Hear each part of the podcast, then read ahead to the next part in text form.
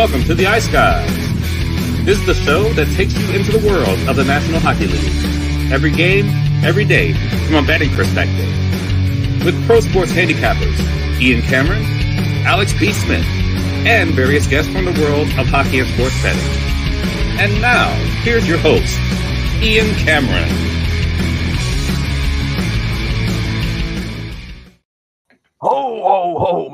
Christmas. Welcome to a special Ice Guys Christmas edition. This is Ian Claus, Bobano Claus, whatever the fuck you want to call this. Merry Christmas, everyone. We got Alex B. Smith with us as well here on this show. We got everybody in the chat. You're all going to be on the nice list. You're all going to get beautiful presents here under the tree coming up on Christmas Day, courtesy of Ian Claus. Who have I got on the naughty list this year? Probably all you bastards that are anti NHL draws. You're going on the naughty list this year. You're not getting anything but a lump of fucking coal in your stocking. You blasphemous bastards talking about the draws like that. Santa's not going to be nice to you this Christmas. Uh, anyway, Merry Christmas, everyone. Welcome to the Ice Guys show for this Saturday, uh, December the uh, 23rd. Figured I'd put a little Christmas cheer uh, into our final show uh, before this uh, uh, Christmas holiday uh, gets here. But uh, nevertheless, we got the Santa hat. We're ready to go. Uh, and we're fired up here for uh, a Saturday here with a ton of games in this uh, NHL slate. But uh, thanks to uh, Santa's just leaving right now. He's just uh, exiting out the door. We appreciate the little cameo there from Santa dropping in here on this special Christmas edition of the Ice Guys show. We might as well call it our Christmas show. It is our final Yeah, show uh, before the Christmas holidays. But uh, great stuff. Um, looking forward to a huge Saturday card, Alex. And uh, this is it. This is our final show before the Christmas. We'll break down this huge slate. We'll have Zach Urban joining us uh, in a little bit later on in the show. He's just going to join us a little bit later. Uh, but Alex, yeah, this is it. The last day of NHL action before the Christmas break. And if recent memory serves me correctly, we've seen a lot of pond hockey and a lot of sloppy hockey. And I went back and looked. We've seen a lot of high scoring games the last few years, the day before Christmas. So we'll see if that continues today. Yeah, absolutely. I mean, it's usually, you know, guys are looking forward to one, not just only being home and, and back with their families and, you know, celebrating the time of the season, but just having three days off in a row. I mean, it's that's nice no matter what you do, right? And so you see a lot of uh, relaxed play. We saw it last night. You know, we'll get into the recap, but just in the last two nights alone, 12 and 4 to the over the last 16 games. And we've been seeing a heavy trend to unders before that. We've been seeing a lot of low scoring games. We're talking about looking at unders, which is something we don't normally do too often, but uh, you know, now's the kind of thing where it's like, okay, teams looking ahead to these days off, and maybe you know, this game's getting out of hand after 20 minutes. It's already 2-2. Who knows what's gonna happen? So tread lightly with your live wagers uh, on a on a day like this. Definitely want to be looking more toward overs than anything else because uh, we could see a lot of offense that has been the trend for quite some time now. Yeah, last night we'll talk about the games briefly. I mean, what can you say about the Flyers and the Red Wings? What a crazy, wild hockey game that turned out to be. And it pretty much tells you how fragile the Detroit Red Wings are. Even in victory, not exactly the way they wanted to win that game, especially considering the way they started it, uh, jumping out and racing out to that uh, five to one lead, and then seeing the uh, lead gradually evaporate, and then the uh, Philadelphia Flyers find a way to battle their way back and eventually not only tie at five five, but take the lead six to five. And it looked like the Red Wings had completely fallen apart. And then, unfortunately for the Flyers and especially for Carter Hart, I mean, the goal that he gives up to make it six six to Dylan Larkin. I mean, we'll take it. We're happy because it, it led to the draw cashing in in miraculous fashion but he has to stop that. It was a awful goal to give up to Dylan Larkin, just a shot from like the goal line right along the boards, and somehow it gets between Carter Hart and the near post. Uh, and finds a hole, finds its way in to tie that game, uh, and then of course the Red Wings somehow survive uh, in the uh, shootout and get the uh, win. And fitting that Detroit wins because Patrick Kane got them rolling uh, early in that game with a couple of goals, a three point night for him. That would have been beyond a travesty if the Red Wings had found a way to lose that game. But they did hang on. They needed the win desperately. They started the right way. But all the credit to the Flyers, too, for battling back the way they did. Uh, I don't think there was much Christmas spirit in that intermission in the first intermission in that Flyers dressing room coming from Torts, if I had to guess, uh, after the way they started that game. Uh, not quite exactly in a jolly mood, if you will, uh, was Torts, I'm sure. And I'm sure a few words he said to that team spurred that incredible comeback last night. And then uh, the other uh, games we saw Oilers Rangers, very uh, entertaining game. Jonathan Quick was a brick wall for two periods, and then all of a sudden the floodgates opened, and Edmonton solved the riddle that is Jonathan Quick in the third period. Four unanswered goals to turn a one nothing deficit into a uh, four to one lead. Uh, Rangers made it four two, and then I got myself a little miracle on 34th Street, uh, Christmas miracle, if you will, last night with that game going over the total. A buzzer beater that the Rangers scored, and the puck just fully crossed the goal line with 0.1 seconds left. And just after you had seen the puck past the goal line with that sheet of white ice between the puck and the goal line, which means it was clearly a goal, you would see the clock in the corner of the screen uh, tick to 0.0. That's how close it was. That's how close it was in terms of just beating the uh, time expiring uh, for that 4 3 goal, which obviously sent the game over the total and cashed my best bet on the show yesterday. So very fortunate, but we'll take it. Uh, the Jets dominate the Bruins 5 1. Credit to Jimmy Murphy. He said, not the time to be betting the Bruins right now. They're going through their first extended funk losing streak of the season. Uh, and you're seeing it. They're not playing great hockey at the moment, and it's not going to get any easier. They got to play back to back on the road tonight and against a Minnesota Wild team with a solid winning record since obviously John Hynes took over. So we'll see if the Bruins can respond tonight from that. And then the other game last night, uh, it was a pretty solid two periods from the Blackhawks, but the third period was not great. Montreal ends up uh, going ahead and then uh, basically running away and hiding, and they end up getting a five to two victory in that game. It was a great game from Uri Slafkovsky, I should say.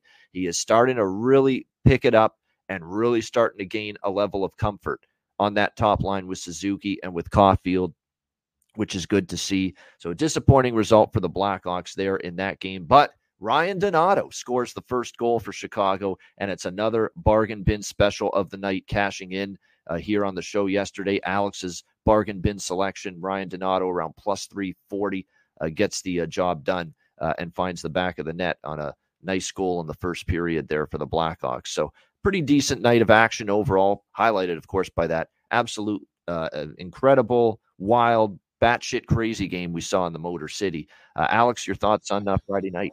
Yeah, I mean, you know, it was a, a solid set of action. I, I watched, of course, all of the Hawks and Habs game, and you know, it looked like at one point the Hawks were, you know, giving a, a, solid effort, keeping it kind of close at home, and then all of a sudden the floodgates open. Peter Mrazek showing that uh, kind of you know soft regression, letting in a couple of goals where he shouldn't have, and, and you know the Habs run away with that game. But uh, nice goal by Ryan Donato. Uh, like I said, helping us catch with another bargain bin winner. Uh, another great play too. Colin Blackwell making that huge uh, kind of you know 360 turn uh, setting up Jason Dickinson for the goal. So some you know flashes of brilliance by the Hawks, but you know ultimately not the result that you you'd want to see for them more times than not. Certainly, and then like I said, the Detroit Philly game, just checking that on my phone and seeing you know Philly roaring this comeback, mounting mounting back, and uh, to, be able to cash the draw with that is just fantastic. Sometimes we're going to have some that are going to be low and slow and cash pretty easy, and then sometimes you're going to have that kind of mayhem where you see games go back and forth and then find their way into overtime. So it's nice to have that. So we can cash a couple of plus 300 winners like that on a, a Friday night, a short Friday night card. Uh, you can't ask for anything else. So, you know, on we are to the big Saturday. It is a big Saturday, the final day of NHL action, of course, before uh, the Christmas break. And it's a three day break. So, just to reiterate, we're off uh, Christmas Eve, Christmas Day, and then what's called Boxing Day in Canada which is Tuesday, uh, December uh, 26th. We'll be off that day as well. And the NHL returns to action Wednesday, December 27, which means Alex and I will return to action on Wednesday, December 27 at uh, 2 p.m. Eastern uh, following the Christmas break. All right, let's get to it. We start with one of two afternoon matchups here on this massive Saturday slate. The, uh, for the final one before Christmas. We've got Dallas and Nashville to get things started. Dallas minus 130 road favorite, six the total here in this game. The uh, Dallas Stars uh, certainly have been playing some pretty good hockey and really some very entertaining games. If you look at the uh, recent results of the Dallas Stars, they've had to work for what they've been able to achieve. Uh, you know, a 5 4 come from behind win against Ottawa, you know, a 4 3 back and forth game against Seattle in overtime, a 4 3 back and forth game against Vancouver that they won in overtime. And that Canucks game the other night was a great game, back and forth. You could tell sometimes when you watch a game in any sport, not just hockey, but football, anything else, you can just tell when you're watching two good teams.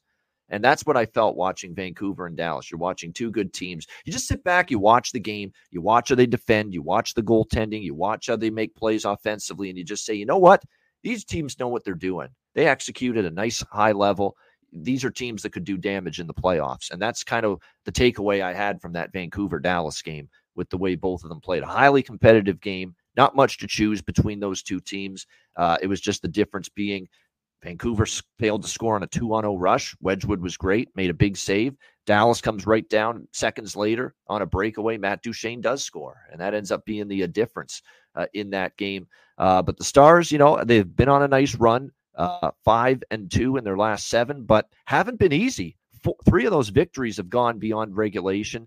We've seen three straight Dallas games go past regulation and into overtime. So it hasn't been easy for them lately. Uh, Nashville's also playing pretty well. So this should be a great game to start the day. Five and one in their last six. I'm happy to see Andrew Brunette having success because we have said it for a long time on this show. We thought he got a little blackballed in Florida uh, and uh, thrown out of there a little bit too soon put too much uh, the team put too much blame on him for what happened in the playoffs a couple of years ago when there was a lot more culpability uh, to go around. Uh, but nevertheless, Nashville's won five of the last six. I think what's been impressive for them is what they've done offensively here in the last uh, month of eh, pretty much the whole month of December. You know, we've seen this Nashville team score three plus goals in uh, six of their last nine games coming into this afternoon matchup hosting the Dallas Stars. So the offense has certainly picked up, and it's really been Forsberg, O'Reilly, that top line really driving things for the uh, Nashville Predators. No question about that.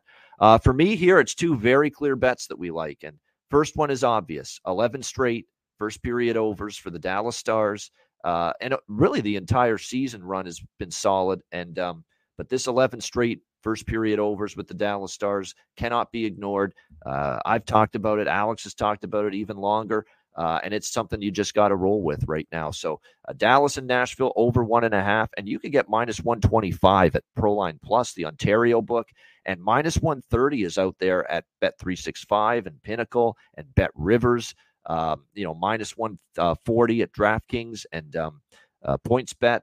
Uh, so you could still get really good prices somehow here on this uh, first period over with the Stars and the Predators. Definitely liking uh, that look here uh, in this one with the Stars and the Preds. And I'm also on the draw. How can you not be? And the one thing I was frustrated about the other night on Thursday was that I didn't take that Vancouver Dallas draw. I just figured, you know, I'm on Vancouver. Canucks hadn't played as many overtime games lately, and I said, I'll pass on it. I bet enough draws right now and I paid the price for it because it went to overtime. And I said Dallas is a dead nuts draw team right now with their recent uh, current form, uh, and I'm not going to miss out today. I'm back on the draw with uh, Dallas here as they take on Nashville again. Three straight overtime games for the Dallas Stars coming into this one here this afternoon. Uh, Alex, Dallas, Nashville. Yeah, well, I'm riding both of those. Obviously, looks at first period over, 11 in a row, 22 and five run, and in all 11 of these games, and this might change if we cash it today We've been able to get minus a dollar forty or better in all this entire stretch, which is just unheard of when you think about how the first period over trend started and how books were quickly adjusting the juice, raising it as high as they possibly could before they had to, you know, bend and move that number from one and a half to two. So the fact that we haven't seen this adjustment has been fantastic. We've been able to cash on it, and we're just going to keep riding that. So I laid a dollar forty at Caesars uh, last night. Anything a dollar forty or better, I advise to play dollar forty five or higher. If you see that, try and wait a little bit in game. Not waiting for any plus money, just trying to get it back into a dollar thirty or dollar twenty range a couple minutes into the contest. And also, we're going with the draw as well. Uh, like to shop around and, and, grab the best number for that. But I also like this over six as well. I And it's a flat number. I definitely think we could see three three. So if you want to take a correct score flyer, you can you can take a shot with that here. But I could see where uh, this one kind of gets up and over that total. So I'm gonna play it smaller with six, but uh, larger looks in the first period over and the regulation draw and plus 360 at FanDuel with the uh, draw here in this game with uh, Dallas and uh, Nashville. And uh, yeah, I'm you know I'm not gonna. Uh, there's so many games today where it's like when I'm talking about the player props, uh, I'm basically talking about the same group of players that I've been talking about repeatedly for some of these teams. And it's the same thing with Dallas. It's always Marchment, Duchene, Seguin, uh, Pavelski. Uh, it's some of these defensemen. Like one night it's Esa Lindell, one night it's Miro Heiskanen. But lately it's been Thomas Harley. And even I've got to start sprinkling on this guy to score a goal right now. Three in the last three goals in the last four games. He's on a four game point streak as well. Uh, nine goals for him this year. Uh, so you talk about someone that you're always looking, and that this has been big for Dallas because so much they've had to rely on. They've had to rely on too much at times. Miro Heiskanen, you know, Ryan Suter's not what he once was. Uh, Esa Lindell's solid, but he's even prone to the odd gaff. He's pretty good in terms of moving the puck. Yoni Hakanpää is pretty limited. He's you know defensively, uh, you know, astute and physical, but not the greatest foot speed. You're looking for one of these law firm defensemen, Hanley and Harley, to really start to step up here. And Thomas Harley's done that for Dallas. So it's good to see that, you know, because uh, come playoff time, you want to be able to trust him and put him on the ice uh, in a bunch of times. So, yeah, Duchene against his former team for sure. M- Myron, that's a great point in the chat, no doubt, uh, against Nashville. Although it's not vengeful, uh, it's more so that, you know, he had great memories. He loved Nashville. He loved playing for the Predators. He's a country music guy, as everyone knows as well. So, you know, he loved playing with Nashville. It's nothing you know, personal, but obviously when you face uh, that team uh, that you used to play with, you want to make the most of it. And this is the first meeting, by the way, with the uh, Stars and the Predators this season. So the first chance for um, Matt Duchene to score, and it's going back to Nashville too. So he's probably a phenomenal, phenomenal. He's one of those guys you might want to sprinkle on two goals or three goals or over one and a half points. We talk about that over one and a half points. That prop, you know, never mind just scoring a point go for the plus money, especially in favorable situations. And if a red hot Matt Duchene going back to Nashville for the first time to face his former team isn't a favorable situation for him to produce offensively, I don't know what is. And you can get plus 400, Alex, at, fan, at Bet365 for over one and a half points on Matt Duchene here today. That's not bad at all. Uh, That's, that's really good. Yeah. plus 400 and you know all he needs is two goals or a goal and an assist uh, and there is your um, there's your prop win right there with over one and a half points on matt duchene. So definitely liking that the goal prop the assist prop. Anyone else i mentioned throw in maybe mix in a little o'reilly or forsberg if i was going to go to anyone else on nashville. Uh, so definitely liking those props there in that game. And of course first period over and draw. Alex liking also first period over and draw but also the full game over for a little bit here in this game as well. All right, the other game this afternoon, it is a Stanley Cup final rematch. The Vegas Golden Knights and the Florida Panthers. We've got the Panthers minus 135, home favorites, six and a half being the total in this game. The money's come in on Florida a little bit. And if there's one game on the calendar that's circled and means a little bit more than your average regular season game to the Florida Panthers, today is that day this is different when it comes to playoff revenge. Playoff revenge in the first of a first round series is one thing. Second round's another thing. Conference finals is another thing. Stanley Cup final, I think, is a different level of we really want to beat this team because that's the team that was you are one step away if you're the Florida Panthers from completing this Cinderella magical run last spring. And guess who stopped that run from being completed? Yes, the Vegas Golden Knights. So uh, there's no question this game matters a lot to Florida. I think that's partially why they kind of looked like a little lax the other night against St. Louis. They did not look good in that game against the Blues. You have to wonder if maybe this game was on their mind, or maybe they just played a horseshit game. You know, sometimes that happens, but they didn't play great, obviously, against the Blues. They'll want to atone. And to be honest with you, Alex, the Vegas Golden Knights are very vulnerable right now.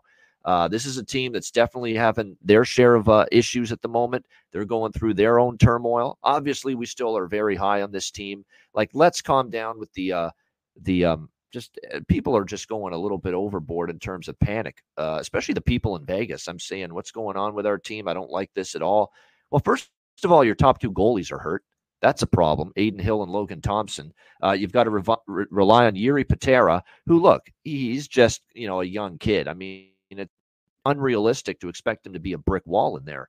He's barely played a few games at the NHL level, uh, and now you've had to recall from Henderson, the Silver Knights here, Isaiah Saville, uh, who's going to be the backup here to uh, Patera uh, for this game tonight. So, you know, definitely not a team I'm ru- rushing it back, especially when they had that brutal game against Carolina. Marchessault was very outspoken after that game, talking about how bad that performance was against Carolina. They do start the game the right way. They had the right start, and I and I was I'm, I was pretty sure we were going to get a great game out of Vegas, and especially a great start. But to see them piss it away, you know, get into penalty trouble, you know, some defensive issues, and that's another thing too that this team's battling through. I mean, they missed Shea Theodore. That's no excuse. You've still got Martinez, Pietrangelo, McNabb, Whitecloud, and Hague. That's no excuse, but they haven't played great lately collectively. Uh, the goaltending is obviously a big question mark, and just their team game is a little bit fractured right now. That's the word, fractured, for this uh, Vegas Golden Knights team right now. So uh, I think when you look at this uh, situation uh, here um, against the uh, Florida or against the for the Florida Panthers, I should say against Vegas, you know, I think they're going to bounce back, probably win this game. I'm going to have a small bet on Florida here, minus 135. I'm just going to go money line. I'm not going to get cute with it. I'm not going to go with the uh, money with the uh, team total or the minus one or in regulation or anything like that. Uh, just going to go with a little Florida minus 135. Uh, I'm also going to go over six and a half here because I think this game sets up to be a pretty high event game. You know, Vegas is scoring, but they're obviously struggling more than they've struggled, you know, recently uh, as far as defensive play. The goaltending is a big question mark. It kind of has that feel to it, Alex, where it's going to be a physical game. The uh, history that they have going back to last June uh, in the Stanley Cup final, I could see some penalties. I could see some extended power play time uh, on both sides, and I think that could enhance the uh, potential here uh, for goals in this game. And let's not kid ourselves. Vegas has been an over machine lately. Look at these recent games for the Vegas Golden Knights. Been uh, just, and it's a product of the way they're kind of having a tougher time in their own end with their team defensive game. And of course, the goaltending struggles. Thompson was struggling before he got hurt. And now, of course, you're down to Patera. And suddenly here's a Vegas team in their last eight games, seven and one uh, to the over uh, for this Vegas Golden Knights team. Or sorry, actually, I'd rather I've got that wrong. It's actually eight and zero oh, uh, to the over for the da- for the Vegas Golden Knights uh, in their last eight games. So eight straight overs for Vegas. So that's what I'm going to roll with here. A little Panthers minus one thirty five over six and a half here. Golden Knights and Panthers. Uh, Alex, what do you think here? Stanley Cup final rematch between Vegas and Florida. Yeah, this this is going to be a good game, uh, and I think, like I said, Florida's definitely had this one circled for quite some time. And now that the fact that you're getting Vegas coming into your barn, like I said, down both goaltenders, uh, essentially riding out of the third or fourth string goalie, I think Florida's going to come out here uh, swinging. So I took a shot here with them in regulation plus a dollar five. And like I said, I haven't been betting Florida too often. Seemed like I've been kind of getting snake bit with them, but I've been kind of getting snake bit with Vegas too. And like I said, this Golden Knight team, they're not in the best of form. And, you know, fans shouldn't be hitting the panic button just yet. Like I said, this is a, you know, still a solid team, but you're dealing with a lot of injuries. You got to weather the storm. You know, you're lucky this didn't happen at the beginning of the year, being a team that just won the Stanley Cup. Uh, we often see that hangover and the injury bug kind of hit at the same time early in the year. So, Golden Knights fans have nothing to complain about right now, honestly. But uh, this might be a tough game, and I can see Florida winning it. So we'll go Panthers in regulation plus a dollar five. Yeah, Myron, it's a solid point, Myron, in the chat about Tkachuk, but I'm not going to be, I'm not going to, you know, rain, you know, fury on Tkachuk for his the fact he's only got five goals. He is coming off that that broken sternum is no fucking joke. I mean, that's that hurts. That's pain right there uh, when you go through something like that. Uh, he's battling back from that. He still has 22 points, so he's not scoring, but he still has 20 uh, goals. I mean, but he's got 22 points still. He's setting up his line teammates. That's still what you want to see. Obviously, they want the goal production to pick up. I think it will at some point, but I think you wait uh, to see it pick up before you know you start betting a ton of Matthew Tkachuk goal props uh, at the moment. I think as far as this game goes, um, you know it's a good you know Rodrigues, Barkov, and Reinhart. That line has been so good. Throw in a little Verhaeghe and Bennett. You know, I think all five of those might be uh, players capable of uh, stepping things up at the offensive end here for this game. And even though I like Florida to win, doesn't mean you can't bet some Vegas props. And you know, Marsha So Stephenson and Dorofeev has been a solid, effective line for them close shave Barbashev. He stepped things up lately with Jack Eichel and Mark Stone. So, uh, absolutely, I think uh, those are players that have been uh, pretty good lately for Vegas. Wouldn't surprise me if they continue to play well uh, for them here tonight as they take, or this afternoon rather, uh, as they take on the uh, Florida Panthers, which should be a good one there. at 3 p.m. Eastern. All right, the rest of the games are tonight. We go to St. Paul now, Boston, Minnesota, Bruins minus 130, road favorites, six the total in this game. The Wild looked like they were about to go. You know, they we had, they had the coach bump, they had the wins in, in the immediacy. after the uh, firing of Dean Evason, and then of course they lost a few, and you thought maybe, hey, the the the, the lime or the, the um, uh, it, it's worn off, uh, the, the, shine, I should say, on the uh, coaching change. But sure enough, Minnesota, since those uh, two losses in a row, they've gone five and one uh, since then uh, with wins against Seattle, Calgary, Vancouver, Boston, and Montreal. Only a 4 3 loss to Pittsburgh. What's amazing to see about Minnesota, and we know how much of a draw team they have been for really both of us lately. Uh, but this Minnesota team has been nothing, and I mean nothing but close games here uh, in the last five. You know, shootout in back to back games against Calgary and Vancouver, a game that narrowly, and I mean narrowly misses going to overtime against Pittsburgh when they lost 4 3. And then, of course, back to back overtime games, their last two games against Boston and Montreal, uh, including cashing with that Minnesota Montreal draw for me the other night. So, and then you look at the Bruins on the flip side here uh, going into this game. No overtime last night as they get drubbed 5 1 uh, against the Winnipeg Jets. And they're struggling. Three straight losses coming into this game. Um, I'd expect a better effort, but like Jimmy Murphy said yesterday, you know, he said that right now, right before the holidays, he doesn't feel like they're this is a time to be betting on the Boston Bruins, and he might be right because right now they're definitely struggling a bit. I think offensively they've definitely had some issues scoring goals, which people said they might have coming into the season. But you look at this Boston team, Alex. You go back to look in their last seven games, they've scored just one goal in four of their last seven games. So it speaks to some of those offensive doldrums that the Bruins have had here in recent games. So for me, the only bet is the draw. Uh, Boston will, I think, have a better effort, uh, even on a back to back on the road. Plus, Minnesota's a bit of a weaker team than Winnipeg. I think we can uh, we can all say that right now. So I think the Bruins will be better. Will it be enough to win? I'm not willing to bet that. Certainly not at minus 130 uh, as a road favorite. I'm not on Minnesota either. I'm just on the draw here. The obvious choice with a Minnesota team that's been a draw machine lately. Uh, Minnesota with overtime or a shootout in four of their last five games. Boston's gone to overtime or a shootout in four straight games prior to last night's game against Winnipeg. So has all the makings of a very close competitive game with a solid chance for OT or a shootout. What do you think here, Alex? Bruins Wild. Yeah, love the draw here in this spot, but I'm also going to be looking at that first period over in game. We're seeing a dollar twenty-five, a dollar twenty. That's not too bad, but I want to see that pace and intensity from Boston, like I said, coming off of a, of a bad game just last night. I think they can push that pace, and I think we can wait at least a couple minutes to where we can get that to plus money and take a shot there. So I'm going to be looking for first period over one and a half. Anything plus uh, even money or better, I'll be looking for that. But I want to see the pace open up a little bit first with Boston. But definitely think this game could kind of go back and forth, especially slow down a little bit later. Like you said with Boston, the, the, the full complement of offense hasn't been there, but we know from Minnesota, uh, especially if they can jump out to a lead, they're going to try to park the bus, play defense, and, and sometimes that's going to lead to them blowing leads and going into overtimes. Think about what we saw, excuse me, at the beginning of Dean Evason's tenure. We saw a lot of those games where they had those close back and forth third periods where they had a lead or they were down by maybe even two goals and they found their way to come back, or they found a way to let the team back in. Minnesota could kind of revert to, back to that st- that sort of style against a team like Boston. This will definitely go past regulation. So give me the draw and also look for that first period over in game. And as far as props go, I mean, you got to start on Minnesota with Marco Rossi. Marco Rossi with the Gordie Howe hat trick too in one game recently for the uh, Minnesota Wild. Even dropping the gloves, it was the game. It was last game. It was against uh, Montreal there with uh, him and Kaiden Guhle.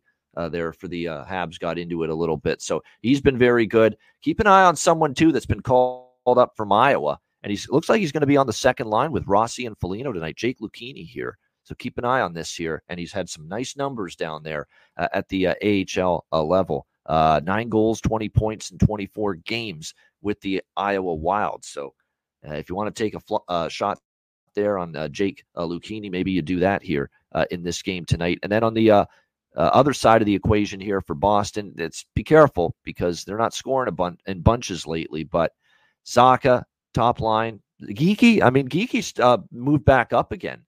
by Jim Montgomery. He got sent down, I think, to the bottom six. Now he's back up to the top six because look, Geekie, when he filled in for Zacha on the top line, he scored in back to back games. He gave them some good energy.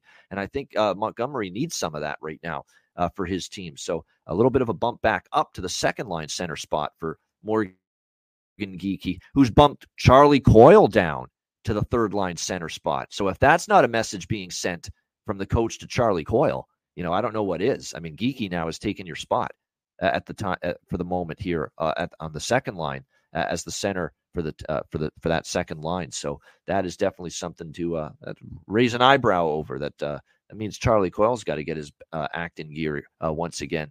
All right, Tampa Bay and Washington. We've got the uh, Lightning minus one forty road favorite, six and a half being the total here, shaded to the under in this game. The Lightning coming off a pretty crazy game against Washington or sorry, not Washington, against Vegas uh, earlier this week. Uh, wild back and forth game. Tampa's down early, comes back, takes the lead. Vegas answers and ties the game. And then Tampa Bay, with the Nick Paul goal with about a minute left, uh, ends up with a 5 4 victory against the Vegas Golden Knights. We'll see how they fare here. Uh, this is a pretty uh, easy decision to, at least from the money line side standpoint, pass on this game. Uh, Tampa Bay on the road laying minus 140. No thanks uh, six and twelve on the road this year for the uh, Tampa Bay Lightning. I'm not laying a price with them on the road. You know, Washington. I'm waiting to find spots to bet against them, but uh, one of those the spot I'm not betting against them in is here with a Tampa Bay team that again on the road has struggled and is laying a price.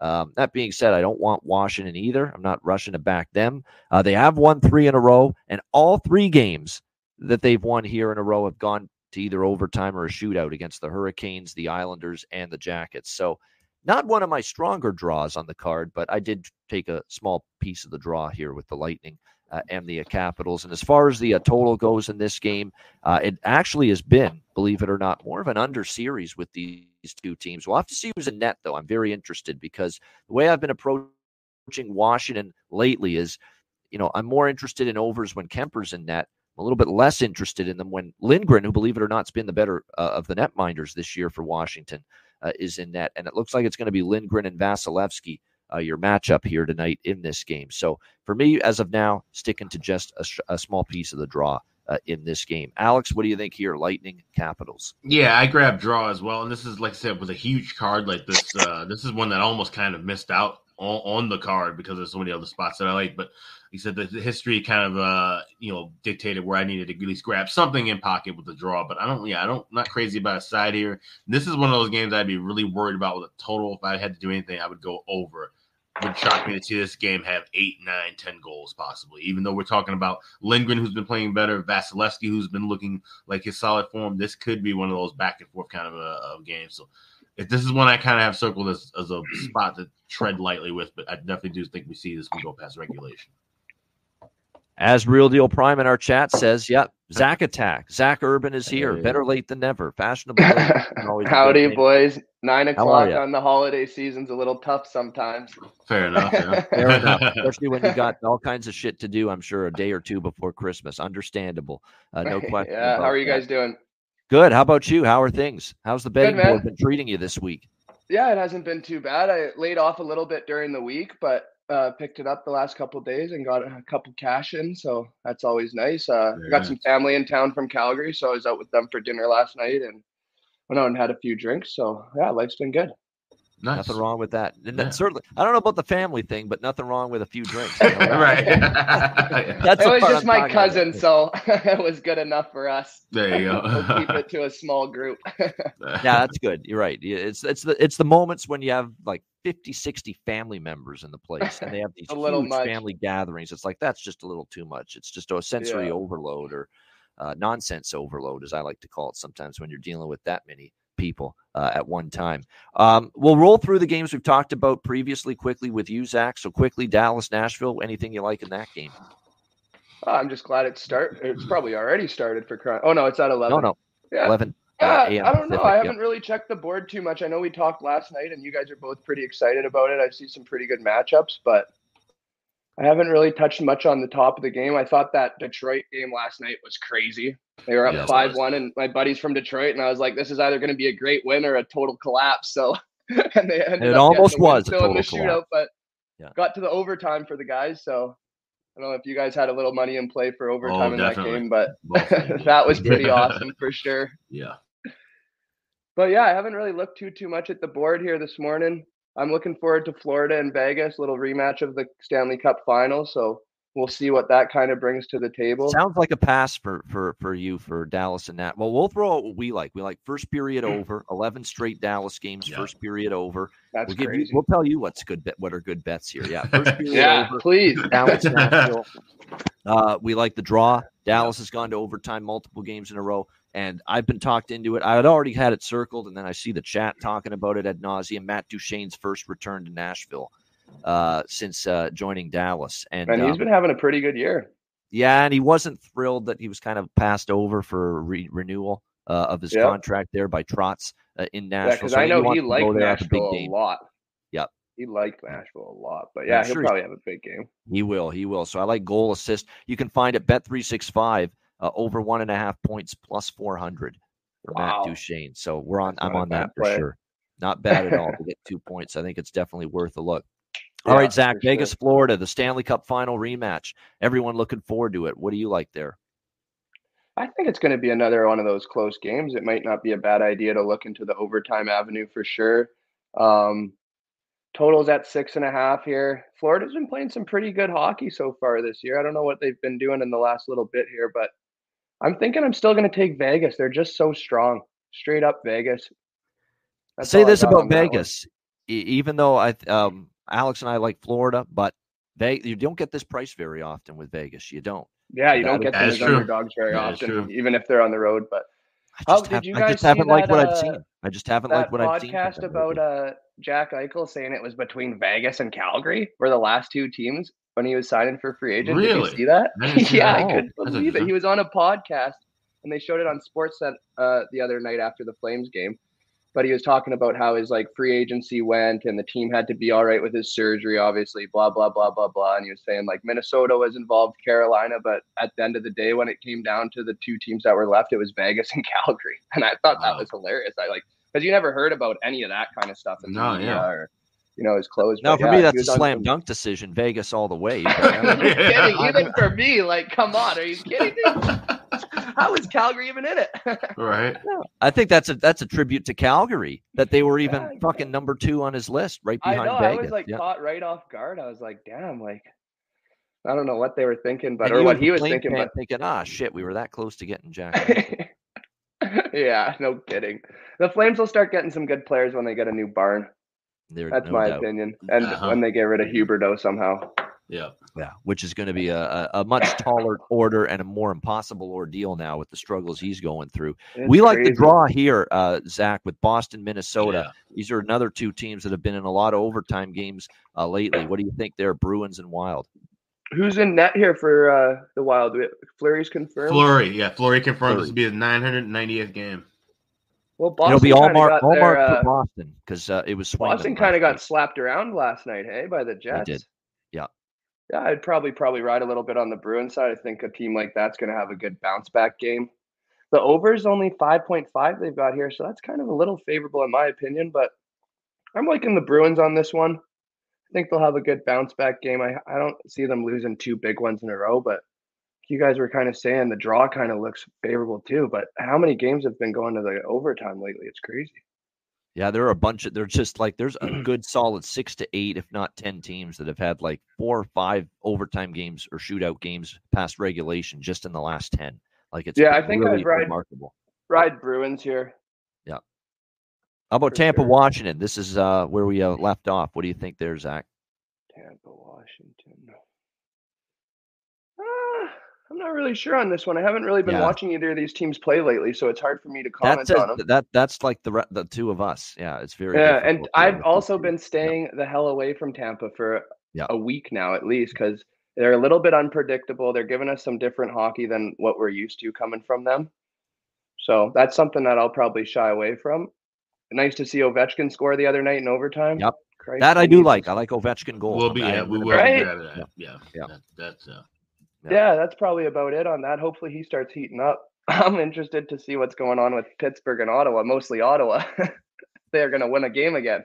Yeah, we'll get to that in a moment. I just want to take a look at the uh, update everyone on the prices there with Ovechkin. Like it's actually like plus 160. Uh, remember, this is a guy that's been like plus 120, you know, plus 125 at parts of his career. So the you know, for Ovechkin pricing, you know, it's not the uh, it's not as bad as sometimes it's been in terms of the value there. So it's worth a look. I'm also going to sprinkle on that kid from um, uh, the, the, the guy that just uh, got brought up and put into the lineup.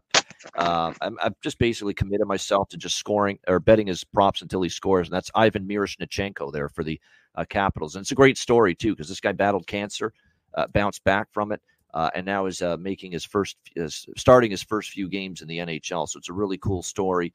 Uh, I'm hoping he does get that first goal uh, sooner uh, rather than later. and again, getting that first major opportunity here with the Washington Capitals. All right, let's uh, move along here. We've got Toronto and Columbus, Leafs and Blue Jackets. Uh, Toronto minus 230, uh, road favorites, seven being the total here in this game. And not surprised to see the total bumped up to seven, considering, well, what we saw the last time these 10. two teams played. really, I mean, Columbus. Uh, when you look at it, uh, they have been you know trending over the total uh, for the most part. They've gone over in three of their last four games. Uh, five of their last uh, six uh, have all gone over the six of their last seven, seven. Actually, seven of their last eight have gone over the total. Columbus. So. it's a very, very high total. It's you know a reaction to the fact that this Jackets team you know, has played, you know, a lot of high scoring games, uh, had trouble defensively. And then, of course, you got the Leafs, who the last five game, six games, four, three, seven, three, six, five, seven, nothing, five, two, nine, three. Uh, against insanity. Buffalo the other night, all of them going over the total. So that's why you're seeing seven. And I'm actually seeing in some books a couple. They're smaller num smaller scale books, but I'm actually seeing seven and a half, and that's that's something else.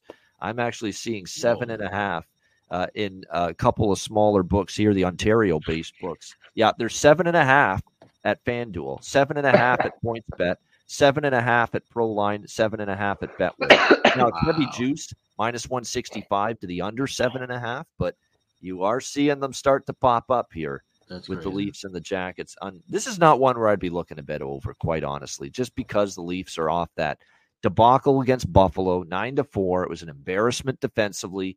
The goaltending too was as bad as you could ask, and it not just Samsonov. We know Samsonov was just a puddle, a mess in that game. But Martin Jones, you know, kind of had a his roughest uh, appearance too for the Leafs. But it's a product too, where the team was just a shit show in front of them. I mean, just a complete and utter uh, disgrace defensively from Toronto against Buffalo. Martin Jones in net confirmed for them tonight. It will be Daniil Tarasov uh, getting another start here for the uh, Blue Jackets. How about the incident, by the way, with uh, Merzlikins the other night against Washington, where he gets into it with Tom Wilson, and his coach doesn't even have his goalies back. Did you hear what Pascal Vincent said about it after the game? I didn't hear what he said. I just saw what Elvis was saying. He was a selfish play. He shouldn't have taken that penalty. He cost us. That's what he actually said about Elvis wow. Merzlikins because Merzlikins got the only penalty for going after Wilson because yeah. Wilson apparently had been running him earlier in the game or getting in his grill earlier in the game. And then he got, went into the goal crease and he grabbed Merzlikin's stick, and Merzlikin's just lost it and said, I've had enough of this guy. And he was just, you know, punching him. Uh, yeah. And then Wilson got out of there, didn't really push back, drew a penalty out of Merzlikins, and that was the power play that Ovechkin scored the game winning goal. Yeah, that picture was epic yep. of Washington celebrating the win, and Merzlikins was like skating back or whatever. All the Washington players were like staring at him, and oh, they were. That's a great doing some FUs and stuff. It was awesome. Yeah. that's what you get for doing that and taking that penalty. But yeah, that that's is, crazy. That that to me is a big time red alarm right there. Red alarm. Definitely. Uh, alarm bells going off that your coach doesn't have your players back. That's what that sounds like to me. You don't come out in the press. Yeah, everyone knows that he probably shouldn't have, shouldn't done, have that. done, that. Like yeah. everyone knows that, and like the outcome of it even more so.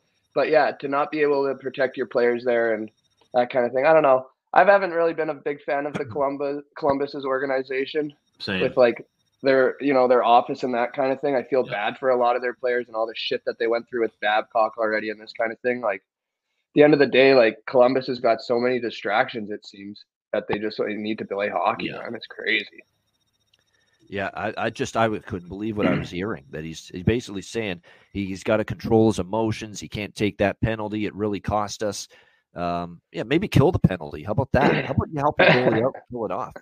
Uh, how about that? Yeah. But you don't allow a guy a I- goal to uh, a guy that's been slumping like Alex Ovechkin. I don't I Yeah. don't agree with the reaction from Elvis because I don't like and his comments. I don't think Wilson was going for his knee, like how he said. You know, like the I don't play think he didn't did look anything in that vicious. moment that was too bad, but I think Right. it, was, it was just basically was a just in his head. of things he Yeah. did earlier in the game too. For that sure. it's like yeah, it Absolutely, but- up. I feel like we're not far off from seeing a goalie and player like truly square up and fight, like some Ray Emery stuff from way back. Like it's been close this year a couple times where Yeah. you just think like, and goalies are like kind of pushing their limits almost because like it's not going to be long before a player just rips their helmet off and starts feeding them, or even the opposite way because some of these goalies are a little hot headed.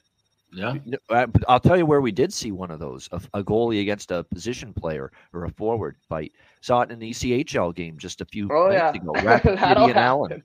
I, I Right, saw that. I saw the highlights of that. Rapid City and Allen, Yeah. Americans Awesome. in the uh, ECHL. Yeah. Uh, and uh, there was a goalie and a, and a forward that started to get into it. Uh, wouldn't the fight referees got in there quick, goalies, but they were man. going at it. Yeah. goalies have been, you know, they've been holding it all back their whole life Yep. pretty much. And when they let loose, Sure. like they're not holding back for nothing.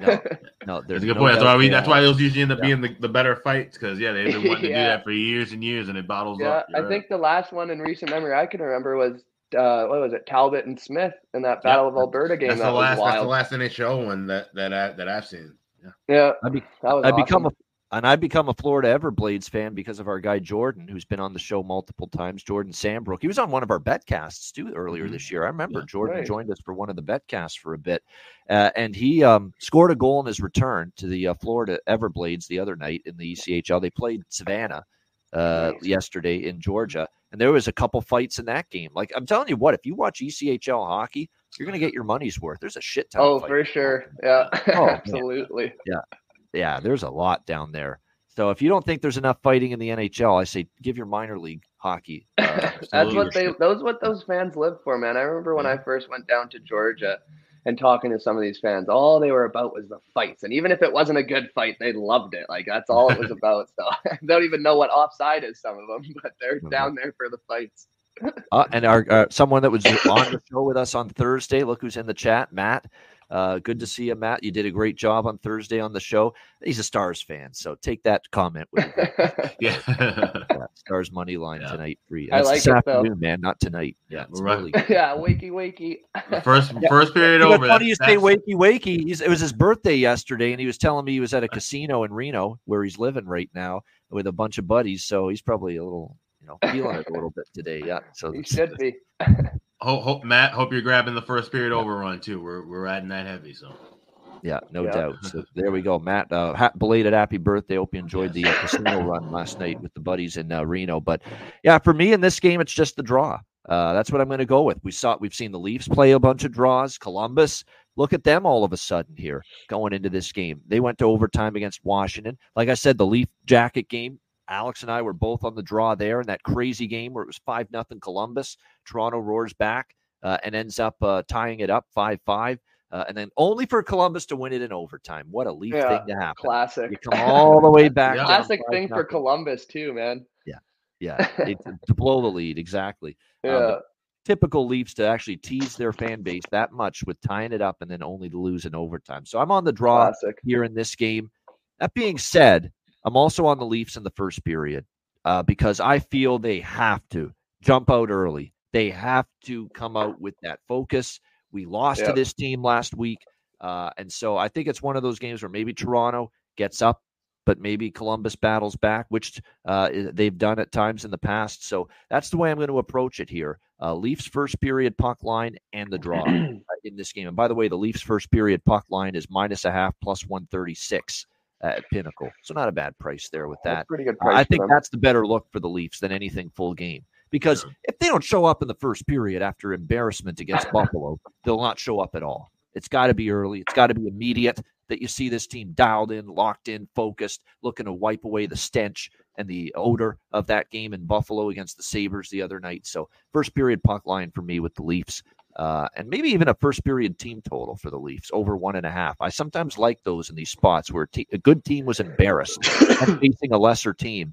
Uh, sometimes that's a good look as well. Not only the first period puck line, but also that first period team total over. And with that, you can get like plus uh, uh, an excellent price with that, uh, plus 200 with the uh, first period team total for the Leafs over one and a half.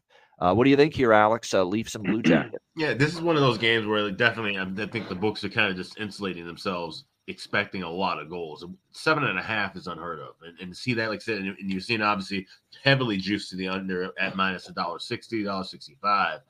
Uh, chances are you won't even see those seven and a half when that game goes live. It'll probably open in game at seven. So if you do like seven and a half at over and at a plus at plus money, grab it now because you won't even be able to get that at end game. That'll probably just revert right back to seven, being that high. That's how they used to do with the sevens about four or five years ago. We saw Toronto, Tampa Bay with a lot of sevens. Those never even popped up as sevens in game. They just automatically opened to six and a half and reverted backwards. So that's just the only key I can give you as far as the totals go. Uh, sidewise, obviously we're not laying the Leafs minus two thirty. That would this could be one of those games where they come down, you know, give up four goals early and come back and find a way to, to win it. So Leafs on a Saturday, you never want to lay a price with them. Uh, Columbus at home has been up and down. Daniil Tarasov uh, in net against Martin Jones, that also screams over. So maybe try and look for you know both teams to score first period. If you can get that at, at anything that's a, a, plus money, I could probably see that maybe even being an even, an even money proposition with this high of a total. But uh, ultimately, the draw, like you said, this this definitely seems like it can be a game where no matter who gets out to a good start, even if Toronto covers that first period puck line, like you mentioned, Ian, Columbus could still find their way to, to get back, or one of these teams takes their foot off the gas after they get a you know a few goals, and then we see things go back and forth. So this is definitely a game, a fun one to watch. Probably not the best one to bet. Definitely just going to take a shot with the draw and just kind of keep it safe there yeah, so uh, for me, yeah, the draw, but I'm also, yeah, like I said, uh, looking at Leafs first period puck line, taking a shot with the a rare first period team total as well for the Leafs over one and a half. And again, that's plus 200. It's a hell of a price. I think reasonable that they could jump out early, bang, bang. you know, Columbus can give up goals in bunches. So two nothing, you know, in the after in the first period, I could see that for Toronto tonight, especially after the way that game went uh, against Buffalo. They do not, and I mean do not want to go into the Christmas break losing to Buffalo and losing and to Columbus, Columbus, for a second time in a little over a week. They don't want that. So wouldn't surprise me though. it wouldn't surprise. Well, uh, again, all I need for the Leafs is show up for 20 minutes. That's the it. I agree. Minutes. That's it. Because I'm not trusting them for the full 60, but for the first 20, I expect it. And if not, yep. shame on them. That's an embarrassment if they're not showing, if they're not, you know, on their toes and just pl- taking it to the Columbus Blue Jackets in the first 20 minutes, then we've got a real problem on our hands. Uh, what do you think here, Zach? Leafs Jackets. Yeah, I'm I'm with you guys on the first period play. I think like they've got to come out hot, you know, get out to an early lead, maybe even a couple goals. So I definitely think Leafs first period money line, probably the over at one and a half wouldn't be a bad play as well. Even if you're crazy, man, even maybe two and a half. Like I think it's going to come out of the gates for them for sure. So definitely going to play it safe though and just ride the Leafs money line first period and then maybe get a little in live action, see where it's at. But that's probably it for me. Not too confident on the rest of the game, just like you. Yeah, you, obviously you can bet alternative uh, first period yep. totals as well. Yep, There's plus one seventy, sure. plus one seventy out there for over two and a half. Yeah, yeah. in the first period of this game. Ah, that's not bad. I that's something I might take a peek at as well. All right, Pittsburgh and Ottawa. The Jacques Martin return tour finally arrives back home in Ottawa to coach his first home game behind the bench uh, in 20 years, pretty wow. much. A little under 19 years is when he uh, wrapped up his first stint with Ottawa. But here he is back behind the bench in Ottawa for a home game as they return home from uh, basically a West Coast road trip from hell for the Ottawa Senators against the Pittsburgh Penguins now back home. Uh, Ottawa minus 150, home favorite, six and a half the total in this game. So for me, it's very simple. Plus, now this is the first game after a road trip. No Ottawa for me until I see them put a win on the board.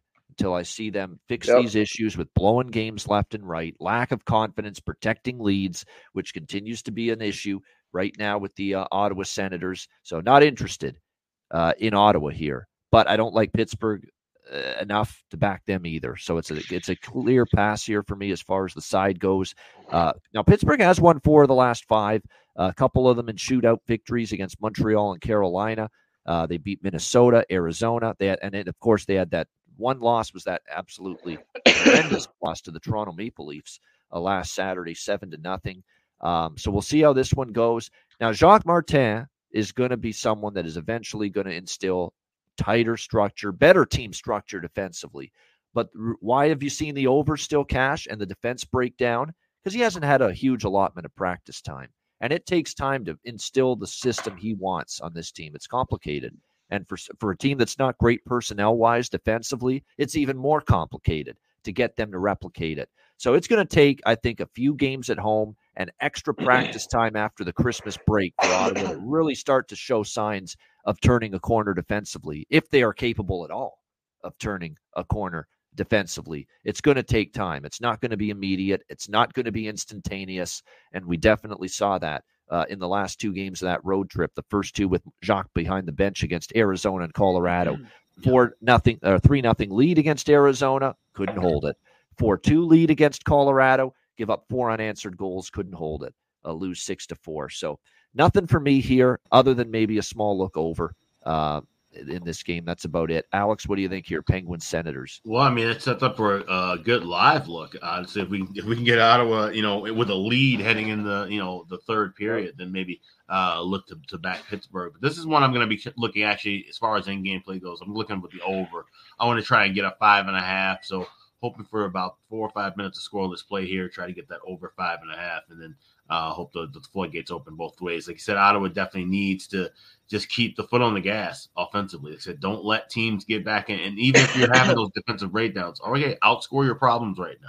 like I said, this is this is a, the kind of night heading into a break where we tend to see teams who are having those defensive issues to say, you know what, listen, we know we're going to give up four or five goals. Let's just go out there and, and do our best to score six or seven outscore our problems right now. So that, that could be this kind of a contest. So uh, I wouldn't talk anybody out of playing it over now. I do think we'll just have time to grab one in game at a better price. So uh, in game over five and a half, I think we see goals in this.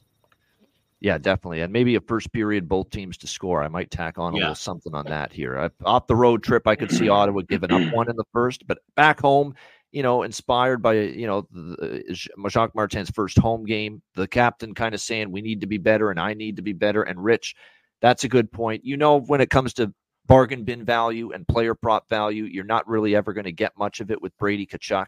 He's always, you know, plus 140 or 50 to score a goal. Uh, and you're not going to get the value you get with other players. But tonight's the night to bet Brady Tkachuk, probably. He called himself out, called out the team, said, I need to be better. I would, and, and, he's got that kind of characteristic where when he calls himself out, I expect a good performance tonight out of the captain uh, Brady Tkachuk. So Brady Tkachuk goal, Brady Tkachuk assist. If you want to sprinkle on over one and a half points tonight, plus 200 on Brady Tkachuk, I think that's not a bad option as well. Uh, he called himself out. I expect a response. What do you think here, uh, Zach? Pittsburgh, Ottawa.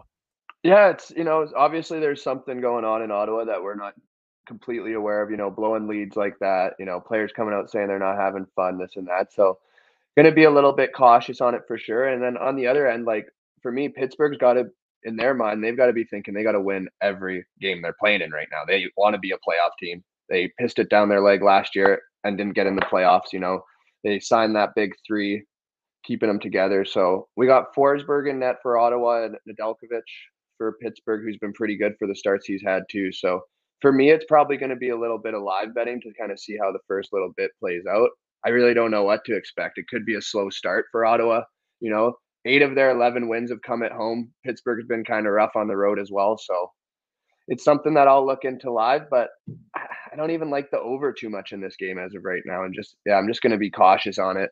Like I said, I don't know how many games Ottawa is going to win because it just, it's crazy right now as a fan aspect watching what's been going on, you know, blowing that lead to Arizona, blowing the lead 4 2. So I'm going to stay away from this one, I think. And hopefully I'm I'm a Pittsburgh guy, so if I was leaning anywhere, I'd be leaning towards Pittsburgh. But Ottawa, like they have to do something. So we'll see. Does Erik Karlsson return to Ottawa? It's been a long time. Am I going to jump back Ottawa. on that bet for him to score? We're going to take Karlsson last Saturday, and they get rit seven nothing by the Leafs. Jesus Christ. Yeah, that's uh, maybe Saturday nights on Hockey Night in Canada, which they will be once again tonight, aren't a good thing for the uh, Pittsburgh Penguins. We'll maybe to, uh, not, but they have had a tough time on the road too. Seven and seven. I think here. What is it? Yeah, seven, seven, and two. So yeah, I lean I Ottawa. Ottawa.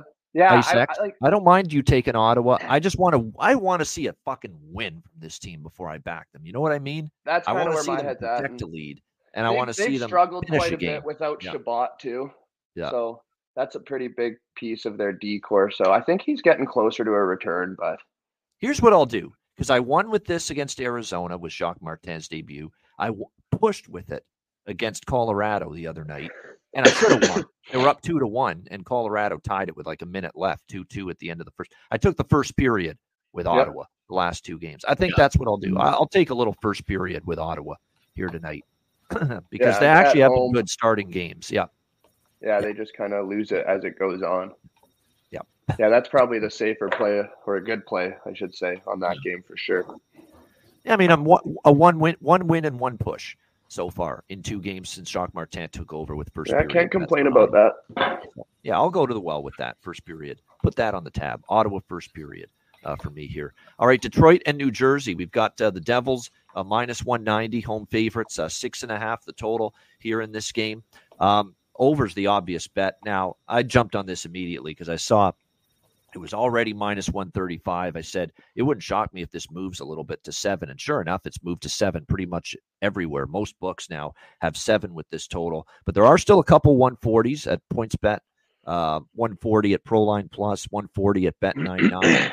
Shop around for the six and a half, take it. I got over six and a half minus 140 overnight. I mean, it's the maybe the obvious over bet on the board right now. Detroit is scoring and they cannot stop giving up goals right now. And it's a product of Reimer and net. They, and they have to start him every game. And when you start him every game, you know, you're going to have some issues. Uh, there's no question. And he's struggling. You can see it again last night. Not a great game from him. Uh, it's not going to be Reimer tonight, we assume, because it's a back to back. And they just signed Michael Hutchinson. And my answer to that has he been there before, really, Hutchinson? In Detroit, uh, or is it different guy I'm thinking of? Okay. This, this is his first. This is his first year with that organization. He'd been okay. in Grand Rapids, and his numbers in Grand Rapids have been atrocious. I think uh, below 900 save percentage and a 2.68 goals against. So they don't they don't have much to pick from in their farm teams. He has an 895 save percentage at the AHL this yeah. year. Yeah. Grand Most guys aren't getting the nod, a call up, nonetheless a start in the NHL with those numbers from the A. But yeah, but he's a veteran. And they got, so is it going to be uh Vanecek or whatever his name is for the Devils? Uh, uh, it's expected to be him, and he's yeah. just not been good either, quite honestly. No. Although it is expected to be him uh, in this game. Now he entered the game uh, in relief uh, or of uh, Schmid. Schmid gave up the two goals early. Vanecek yep. came in and he gave up four after that. He's got a 3.35 goals against, 883 save percentage. His numbers haven't been great. I mean, this is the obvious overbet of the night, of the day for me. Uh, there's no question. And sometimes I, those are the ones that worry me because those are the ones sometimes I worry in the pit of my gut. It looks too simplistic. It looks like a layup. Watch it be 3 2 or something. But it's hard to envision that right now uh, in this game, especially with Detroit. And now with Kane starting to heat up, Larkin's back. He got on the board last night. Uh, the offense is going to start humming, and the defense is just a, a, an atrocity right now. They've given up 15 goals in the last three games combined uh, the Detroit Red Wings. So clear, clear look, clear choice for me over six and a half here. And I like, I also really like the first period, both teams to score uh, in this game, uh, getting that at a plus price. Nothing on the side. I don't want to lay a buck 90 with New Jersey, but I'm not trusting Detroit. Good on you, Detroit. You snapped your losing streak last night, but you almost blew it. I almost blew a 5 1 lead. That's not a team I'm looking to back either tonight on a back to back. what do you think here, Alex? Red Wings, Devils. Yeah, this is when we want to grab a little bit of both teams to score in the first period. Can get that plus 125, plus 130. a little bit lower than than what I like to grab that play, uh, that, that, that uh, situation for. But we're grabbing that small because we're looking for something live on that over. Uh, definitely don't want a seven. You want six and a half, laying anything, uh, dollar thirty or better, basically. So a couple of minutes into the game, just wait for that six and a half to try to plumb it in a little bit, something in a, in a reasonable price, and uh, go from there. I, I, definitely see goals here. This is one of those games I definitely see being kind of a crazy up and down battle. Vanecek's been a mess, as you mentioned. Hutchinson's numbers in the AHL garbage. His you know last several starts in the NHL weren't that great either last couple of years. So this is definitely a game I see getting out of hand. So over goals galore. You can, you know, sprinkle the board with props. You can get creative with this game uh, as far as goal scoring props and looking for parlays. This would be the game to circle and kind of target some players with that.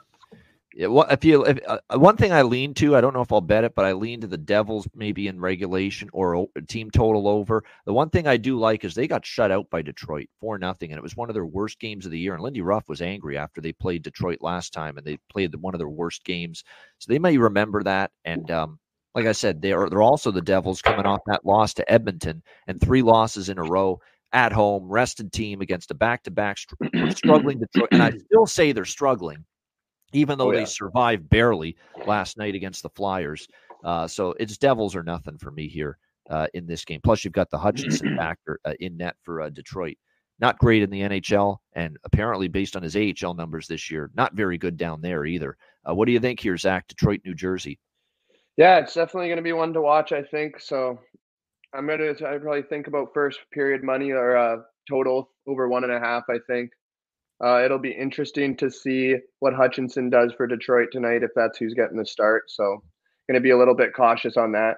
I've been thinking like, are players getting like so much better than the goalies? Like, is it like you know guys are starting to score more? You know, that's the way the league's been trending. Or like, is yes. the product of goaltending going down for the NHL? You know, because there's quite a few teams with some some you know terrible tandems in net or you know it's just not working out so that's kind of just been where my head was at in general not even our game but i just feel like there's so many teams that have such a problem in the net you know and like teams that had yep. their good goalies they've been struggling so definitely think uh, over in the first period like you said devils have been losing a little bit i'm a wings guy so i'm not going to be too biased on it so i'm going to stay a little bit away from it but i like the first period over uh, and probably the total in the full game as well yeah yeah, to that point you made, you know, about the goaltending and the players. I think, yeah, the players are, are certainly leaps and bounds getting better by the day. The creativity and offense, absolutely. Uh, some of the moves we're seeing is just incredible night in and night out. The highlight moves that we're seeing from just, I mean, you got you know third line grinders like Colin Blackwell pulling off spin moves, setting up incredible assists. Uh, so yeah, the talent level is getting better and better from a skater perspective. But I think there is a slight bit of regression with some of these goaltenders. This isn't the strongest goaltending group, uh, you know, league wide that we've seen in recent years. So I think there's a there's a combination of both, and that's why we're seeing higher scoring games. We're seeing uh, some of you know category, you know, normally lower or weaker numbers from goaltenders yeah. overall when you're looking at, at, overall body of work. So yeah, both of those. Well, we went through this like period of like, well, not period, but like early like 2000s, even into the late, you know, 2000s it was always like one starter and then you had like a true backup. Like, right. you know, one guy was playing, you know, at least 60 games, and then you had, you know, McElhinney, who was a backup his whole entire lifetime, you know, whatever. And then now it's like been like, you know, a lot of teams have this tandem, you know, one two punch, one two punch. So it's just I don't know, just as a fan and like one A, one B, they call it. Yeah, you right. know. So mm-hmm. it just yeah, that's the new system. For me personally, like I I like the ride or die, you know. But I know the leagues change like that, and maybe it's a little harder on these goalies with the you know the type of talent that's coming at them every night. You don't probably get many rest nights like you did earlier, you know. So I don't know. It's just hockey's been entertaining and I like the way it's going, so I can't complain too much. And, and, yeah, and keep in mind, think about 20 years ago when you look at those great goaltenders like a, a Brodeur or Patrick Roy. Mm. Yeah, they had great defenses in front of them to where some nights they Absolutely. only made 20, 22 saves. Yeah. You know, I mean, we with some of the blue line talent that was around in the 90s, the three of us could have been in net and made 22 saves and got it. So not Samsonov though. Not Samsonov. not Samsonov. You're right. Yeah, yes, he would at least give up four I could not believe that first goal that Buffalo scored on him. It was where a bad Greenway one. came in. Yep. That shot was like a dump in essentially.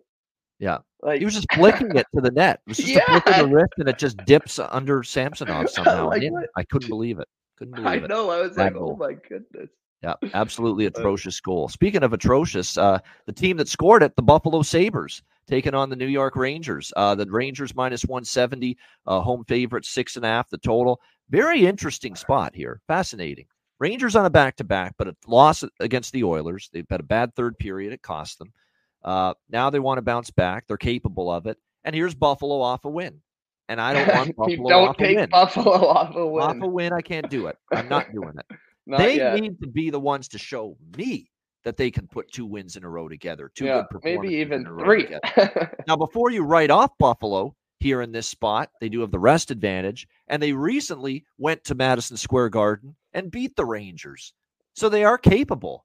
And they again after that Leaf game, Okposo, Thompson, all these guys are saying the fucking same shit they've said all season. We've got to do it and sustain it and show consistency and do it the next time as well. And then too often the words are not turning into action. Okay, in that next game. So I'm done trusting it. I got to see it with my own two, two eyes. nothing for me really on this game. There's a lot of games. This is one where I just like I, I feel like I, I, I, it's better off for me to stay away than get involved. What do you think here, Alex? Sabres Rangers. Yeah, I'm going with the draw here. Uh, you're looking at the series history. for the last six meetings have gone past regulation, and like you said, this is a you know Ranger spot, kind of a bit tricky. You know, quick is we talk about one A, one B. I think Quick is the one A right now for the Rangers. Even though Shesterkin's played well, and obviously his body of history, he's he's going to be the goalie. If not, he is the goalie of the future right now. But you got to ride that hot hand with, with Quick, and like I said, you know, coming off that loss and now going back to, uh, you know, it, it's just gonna be one of those spots where I think Buffalo can kind of press the action. Like I said, they have to show that effort. They're talking about it at nauseum, but they aren't showing it consistently. And I think this could be a spot where, like I said, you know, looking at the break, maybe the Rangers kind of take the foot off the gas a little bit, and all of a sudden this game finds itself tied late, and uh, maybe we don't see the back and forth kind of pace that we see in a game like a Detroit and uh, New Jersey. This one might kind of you know slow down and kind of crawl into an overtime. So at plus three forty, I think that's a decent enough price. Uh, well, I'll take a shot with Detroit. And it was only one game after a few games where he was roughed up and struggled a bit. But Shesterkin, the last time we saw him, it was earlier this week against the Leafs. It was a great performance. It was one of his better performances. So you know he's going to figure it out. He'll be in net tonight after we saw Quick last night. So we know that, that leans to the draw even more, right? Because yeah. a good Shesterkin effort, you're talking about him, yeah. you know, only maybe allowing one or two goals, making about 35 saves.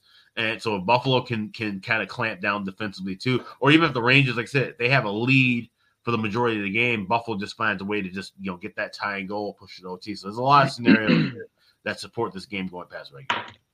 Yeah, I might sprinkle on the draw after you might have talked me into it. Four of the last six have gone past uh, regulation. By the way, the under is actually 4 0 and 1 in the last five meetings. The under with these two teams. What do you think here, Zach? Yeah, it's probably something that I'll stay away from. Not really a fan of both teams, but uh, I'd probably lean a little bit towards the Rangers just because I think they'd probably bounce back after last night. Tough third period. I'm sure they heard it from the coaches and that kind of thing. So it'll be interesting to see if Buffalo can string a couple of good games together. So I'm waiting for that. Zach uh, Blake Wheeler, by the way, uh, last night um, that one touch pass advantage oh, that awesome. for that Ranger goal was something else. I mean, it was just yeah. absolutely incredible play. Amazing amazing. Even play. better, Wheeler's reaction highlight. was what was yeah. so great. yeah, it was. Wheeler's like, yeah, like, wow, you just did that. I know it was a great facial expression that he had yeah. after he did that because he couldn't believe he got that one touch pass into uh, Blake Wheeler for that. Blake Wheeler's like worth a, look sweet, right now. Sweet yeah. play, like how it developed before Zibanejad made that little tip, like just the rim around for I think it was Kreider. And just the whole play, like you could kind of see it coming. Not that he was going to do that kind of tip, but how fast it happened and how perfect it was. Like I'm sure the goalie was like, "What the fuck?" no doubt that he could. Uh, Skinner, our guy Skinner, he couldn't rea- react quickly enough to it. Oilers fans will blame him. yeah, they still will, of course. Uh, the goalies are always at fault when it comes to uh, Edmonton, uh, no doubt. But yeah, Wheeler worth a look, and maybe uh, you ain't seen nothing like the mighty Jack Quinn. Jack Quinn for Buffalo. I'm telling you what, last game he got on the board. He had three shots. He's going to gradually, I think, get better and stronger as he goes. Uh, and Peterka as well. Peterka's done damage against the Rangers. Well said by a Cuban. All right, Islanders and Hurricanes. Uh, Carolina minus 180 home favorites, six the total here in this one. We've got uh, the Hurricanes up and down. They've been for most of December. Um, and you know their record uh, just all over the map. Uh, there's uh, they actually are seven and uh, they're actually three and uh, three and seven rather in their last 10 games but they've been a little better lately but even then 3 and 3 their last 6 they've been a draw machine suddenly 3 of the last 4 Carolina games have gone past regulation and you know how profitable and fruitful and what an enjoyable luxurious stay we have had time and time again this year at Draw Island you know that with the Thailanders. Uh, it has been just a thing of beauty. This one sets up like a perfect draw candidate. You've got the Islanders, they've been overtime machines all year. Carolina's now suddenly played three of the last four to overtime or a shootout. How about three straight head to head meetings between the Islanders and the Hurricanes going past regulation? Slam dunk, no brainer decision. Draw Islanders Hurricanes. Alex Islanders Hurricanes. Yeah, get the Draw Island and Islanders merch right now at iceguys.myspreadshop.com. We're obviously going with the draw here. It's just such the obvious choice. I mean, uh, you expect a close game, especially with the way these two teams are playing right now. I'm a little torn on the total. We've been riding the Islanders over for a long time, but suddenly two straight unders have occurred. Carolina, don't look now. Kochetkov, two of his last three starts, they've gone under. He's played well uh, in net, uh, and we expect this to be uh, Sorokin and Kochetkov, a battle of Russians uh, in between the pipes for both of these teams. So, to me, this is not a I, am staying off the over here. I lean that way. I'm staying off it. This could be a 2 2 or a 3 3 type of game if it goes to overtime. And uh, this is definitely one the correct score 2 2 3 3 regulation score. Uh, 2 2 or 3 3, sprinkling on each of those. Definitely maybe worth a look. I could see it. 3 3, obviously, it would go over the total. 2 2, it would stay under. But I think definitely one of those scores after the third period. You could see that here tonight. Uh, Zach, Islanders, Hurricanes. Yeah, I'm not sure really what to think on this one. Carolina's kind of been disappointing me throughout the whole year. Um, not really sure what's going on. Like they've kind of been picking it up a little bit here, but I was kind of curious of them putting Raanta on waivers. What ended up happening with that? Did they send him down to the A, or I hadn't followed it? Yeah, he's in the AHL now. He's in the AHL now. Were yep. you a little bit surprised that no one claimed him?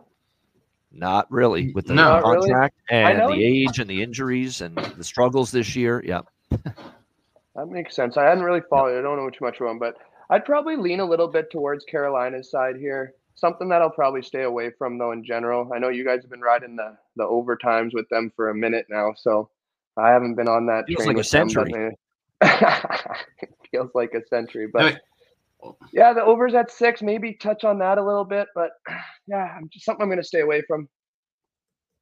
Now, if we get, um, which I don't expect, but let's say we were to see Yaniv Peretz in net for the first time. Maybe I get to the over, but it won't be Kochetkov uh, in between. And I don't expect it to be Peretz. It's the last game before the break. It'll be Kochetkov for sure, in my opinion. For the uh, Carolina's been really good at home, terrible on the road, but pretty good yep. at home. They got a nine-two-three at home, and they're 8 10 and one on the road. I will say, I will say something you mentioned about Antti Raanta. Yeah, he's in. Uh, he's actually here in Chicago. He's with the Wolves. Uh, yep. I think he might be playing tonight against Milwaukee. And somebody, Kofi, in the chat early in the episode, so about an hour and 20 minutes ago, mentioned some AHL numbers about some draws. And one of them he mentioned was that Chicago, Milwaukee, three of the last five meetings have gone past regulation. So little AHL, uh, you know, draw season spring mentioning uh, draw season has no borders. We it doesn't. yeah. It doesn't. If it's hockey, then there might be a draw. Yeah, you gotta find it. yeah. Draw season's gonna sweep the AHL now. Look out! We might. Look out now. Yeah. All right, great stuff. Yeah, that's something I'll have to keep in mind for sure. All right, Chicago and St. Louis. Uh, Blackhawks on a back to back against the Blues. Blues minus 260, home favorites, six the total, uh, shaded to the over uh, here in this game. Binnington and net for St. Louis. That's been confirmed. They've been a weird team here with uh, since Drew Bannister's taken over. For the most part, they've been a bet on team quite honestly. Uh, they've gone three and one. They beat Ottawa, beat Dallas in overtime. They had that one stinker, uh, stink bomb Panthers. against Tampa Bay, six to one, and then, then they bounced back and they beat Florida very impressively, yep. four to one wow. in their last game. And other than the Tampa game, they've scored four goals in every other game for Bannister. We do expect our we should expect Arvid Soderblom here for Chicago on a back to back. So that definitely thinks that should be good for the Blues offensively uh, here in this game facing him. What do you get from Chicago? We'll have to wait and see. They're on a back to back. They've been, uh, you know, hit or miss in that kind of a spot this year. You look at the head to head series between these two teams. They've only played once earlier this year. Uh, it was earlier this month, a couple weeks ago in Chicago. Blackhawks won that game three to one uh, there. So we'll see if uh, St. Louis can return the favor. I definitely think the St. Louis are nothing for me, but not at this price. I do. I will back the over, and I will back. Uh, I think first period both teams to score and or first period over in this game uh, maybe a little bit of both, plus the full game over here in this one. I mean, that's the way I see things right now. When Arvid Soderblom uh, is likely to be a net, it's just a team that I think is going to have a much tougher time keeping the puck out of the net. Soderblom now in five straight starts, he has given up at least three goals, and he has given up 11 goals in his last two starts combined against Seattle and Washington. Not what you want to see. So First period over, both teams to score first period and over six. I can make a pretty decent case for all three of those. Alex, what do you think here? Blackhawks Blues. Yeah, so I'm on first period over one and a half minus a dollar thirty-five, and I'm also on Blues team total over three and a half minus a dollar yep. forty. Uh, as you mentioned, Arvid Soderblom is most likely getting the start. Uh, he's horrific, and uh, St. Louis should win this game pretty easily. So uh, we're definitely going with the Blues team total over. We're going first period over. I wouldn't even go. I wouldn't even touch both teams score first period because, like I said, the Hawks played with a ton of energy and effort, and then just fell apart in that third period. And we could see the Hawks mail this one in completely. So I would look at it at most things St. Louis. Uh, didn't make the bargain bin cut because he wasn't uh, priced properly, but I did take a shot also with Jake Neighbours to get a goal. I got plus 225 at Bet Online. And there's always these handful of players that when a new coach takes over, there's a spike and a bump in their performance. And there's been three for, well, Robert Thomas has been good all year, but especially uh, since the change. Brandon Saad, the old veteran, has actually really played well since the coaching change as well, but none more so than Jordan Kyrou. Jordan Kyrou clearly had some issues with Berube, uh, and he's played well since Bannister took over. He's been on fire. He has scored two of the last three games, and he has six points in four games since uh, Bannister took over. So I actually think over one and a half points at a really nice plus money price with Kyrou might be worth a look here tonight. For Chicago, yep. I'm going to go back to Donato and Reichel again, as long as uh, I get confirmation they're still on the top line with Bedard uh, here tonight uh, for props. What do you think here, Zach? Chicago, St. Louis. Yeah, I like the the Jordan Kyrou or whatever his name is getting a point or two. He had that good game, the other one, and after those comments and the Blues fans, you know, giving it to him, blah blah blah. But like Alex said, I think the Blues should be able to handle this game pretty convincingly. Um, I don't think I'm going to make too much plays on it. I might look into some player props on it, maybe some points on the Blues side, but I'm not going to take the first period over. Probably just going to kind of wait and see how this one pans out a little bit. But I'm thinking maybe some player props on Jordan there. I think he's at like 140 for just a point, and then I don't know what it is for two, but I'm trying to see it here. Yeah, definitely. I think you could over two points is at plus three twenty. Yeah, that's not bad. That's on uh, bet three six five. So he's had multi points two of the last three games as well. Jordan Kyrou for St. Louis. So How's, maybe uh, Arvid Soderblom will be playing? in the gift gift of giving right before Christmas, and it wouldn't Prob- surprise. Probably, me. probably. Yeah, yeah, no doubt. Uh, so that that I would expect for sure. Uh, all right, Schenn been playing good there for them. Sorry. Yeah, he's been, it's been he's been Not just bad going along, you know, a little bit, not not lighting it up. Uh, yeah, I just think with like a coaching change, you know, him being the captain, the captain I'm not sure yeah, which way. Absolutely, no, it makes sense, and theoretically yeah. it does, but it hasn't exactly hasn't really led to a spike way. yet in his offensive uh, production. I saw him fighting like a third line or fourth line guy the other night, or maybe last week. So that he'll do. Yeah, that that, yeah. that that that that was a good fight. That's the thing. Shannon will do that. Just wake up the team he will fight. And I like. Oh that. yeah, for sure. I like him. Good captain does. Seattle, Anaheim. Seattle's starting to play better, but are you ready to lay minus one forty five on the road with them? I'm not so sure about that. Uh, the total six. Uh, they have won three of the last five, and the losses were to very good teams in overtime or a shootout to the Stars and the Kings. So you know that's how close they were to going five and zero oh in their last five games. Then they come back and they beat the Kings in revenge mode, two to one the other night. Although behind the heroics of uh, Joey Daccord, who was absolutely terrific that night. Uh, in net for the uh, Kraken. Uh, it looks like tonight in this game we should see Daccord back in, not confirmed yet, but we expect Joey Daccord. John Gibson projected, not confirmed. Unfortunate news for the uh, Ducks is that Leo Carlsson suffered a lower body injury. It really looked bad when Mackenzie Weegar fell on his leg uh, in that game the other night uh, against Calgary. It didn't look good initially, um, but it's looking like it's more of a day to day situation for him. So he hasn't completely been That's ruled amazing. out. huge relief. Yeah, yeah, no kidding. I didn't actually end up seeing it, but a couple buddies texted me and asked if I had oh, seen it. yeah, I thought I thought for sure he broke his ankle. No. Yeah. He's showing some. What did he? Did yep. Weegar just fall on it? Was it just? Yeah, a, just just. Like, yeah. But yeah, but but, it, but his leg was his leg was going the opposite way. It, yeah. it's amazing that he had, didn't have a, a, broken ankle. I thought for sure that, that, that that's what we would be hearing. So that's incredible. Well, you better hope it's not like one of them high ankle sprains because that's one of the worst injuries in hockey to recover from. It's just yeah. hard to like get it feeling better. And True that kind of thing. So I remember way back, Rick Nash had a pretty bad high ankle sprain that kept him out for a long time, fifteen yeah. years ago. But no, but yeah, but it, but it hampered him. He was he was never. That the was the beginning like of the end year. of his career physically. Yeah. Yep. Oh yeah. Yep. Yep. yep. And it's a shame sure. because you're right, just never the same after that. But it looks like he escaped the worst of it and actually still might play. Not only showing t- uh, how you know wow. tough and maybe durable he is. But I'm also impressed that he does media too, because he's got a, a, stutter and he just he's not shy of it. He's not scared of it. He doesn't cower away from it. He speaks up publicly routinely. I think that's great. It shows confidence in yourself. It shows, you know, this is me. Take it or leave it. I think yeah. so. I, I, root for a guy like that. I like him too. I'm, yeah. I'm interested to see how his NHL career is going to kind of pan yeah. out, and hopefully the Ducks can get going too because they've got some talent there. No doubt. So he might actually still be in the lineup tonight. The only thing I considered in this game, because look, if it's Daccord and Gibson, this actually could be a sneaky under because you look at the way the Ducks have had trouble scoring lately. Uh, you know, shut out by Calgary, uh, one goal against the Rangers. They had those two games against Detroit and Jersey where they scored. You know, Anaheim should have been better, I thought, in that game because they got McTavish back as well, and uh, you just didn't see them have that good, strong push the other night. So to me, I do lean a little bit just because of Seattle playing some close games lately, many of them to the draw a little bit in this game, and I expect Anaheim to respond and at least play better after being shut out by Calgary. So I could make a case for the draw. Other than that, not a whole lot for me uh, with this matchup.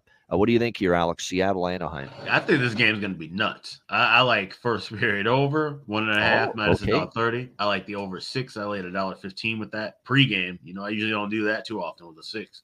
Uh, and also both teams to score in the first period plus 155. I think this is going to be one of those up and down games. I have no idea what the final score could be. It could easily be 7 6, like we saw with Philly Detroit. I don't think it'll be the same way. I think we're going to see goals back and forth. Both these teams need to wake up. Both these teams had horrible, uh, you know, December's for the majority.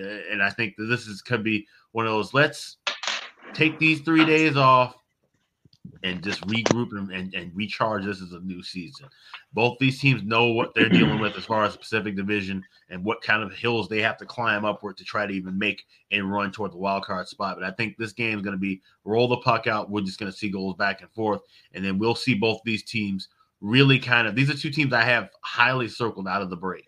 It seems I want to see their form and focus the first couple of games. See, are these teams just going to be just down the shitter all year? They're going to be trade uh, you know, sellers at the trade deadline, or are they going to really try and make a run and, and do something uh, uh, uh, in, in, this wild card race moving forward? So I like the over first period, full game, and both teams to score the first period.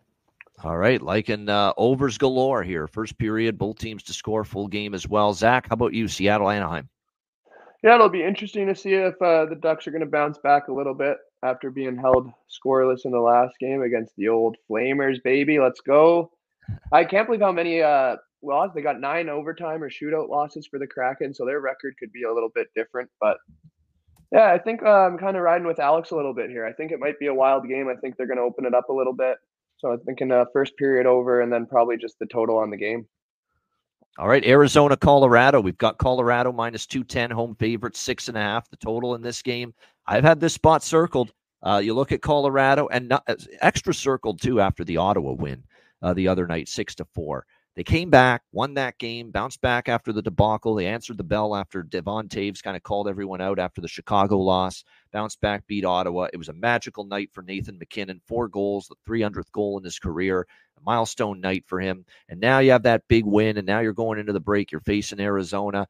And to me, Arizona is just sometimes styles make fights. And consistently Arizona has been a thorn in Colorado's side. Yep. Every time Colorado plays them, it's been a tough game for the Avalanche. Uh, Arizona is actually four and three in the last seven meetings uh, against Colorado. Uh, they won three in a row. Colorado then won three in a row after that against Arizona, but two of them went to overtime or a shootout.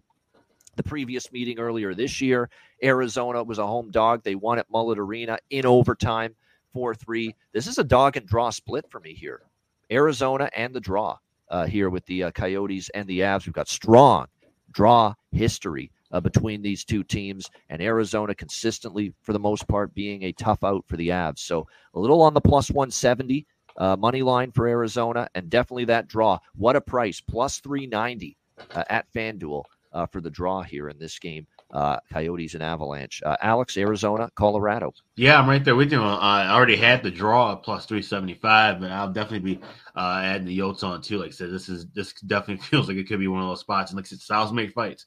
The Yotes are a team that has definitely pressed Colorado, and, and Colorado at home laying these uh, these big numbers to you know minus 200 or higher. We've seen them struggle a bit, so uh, I'm a little more comfortable on the draw. Maybe go 70 30 with the draw, but I definitely will have some Yotes uh, plus money in pocket as well.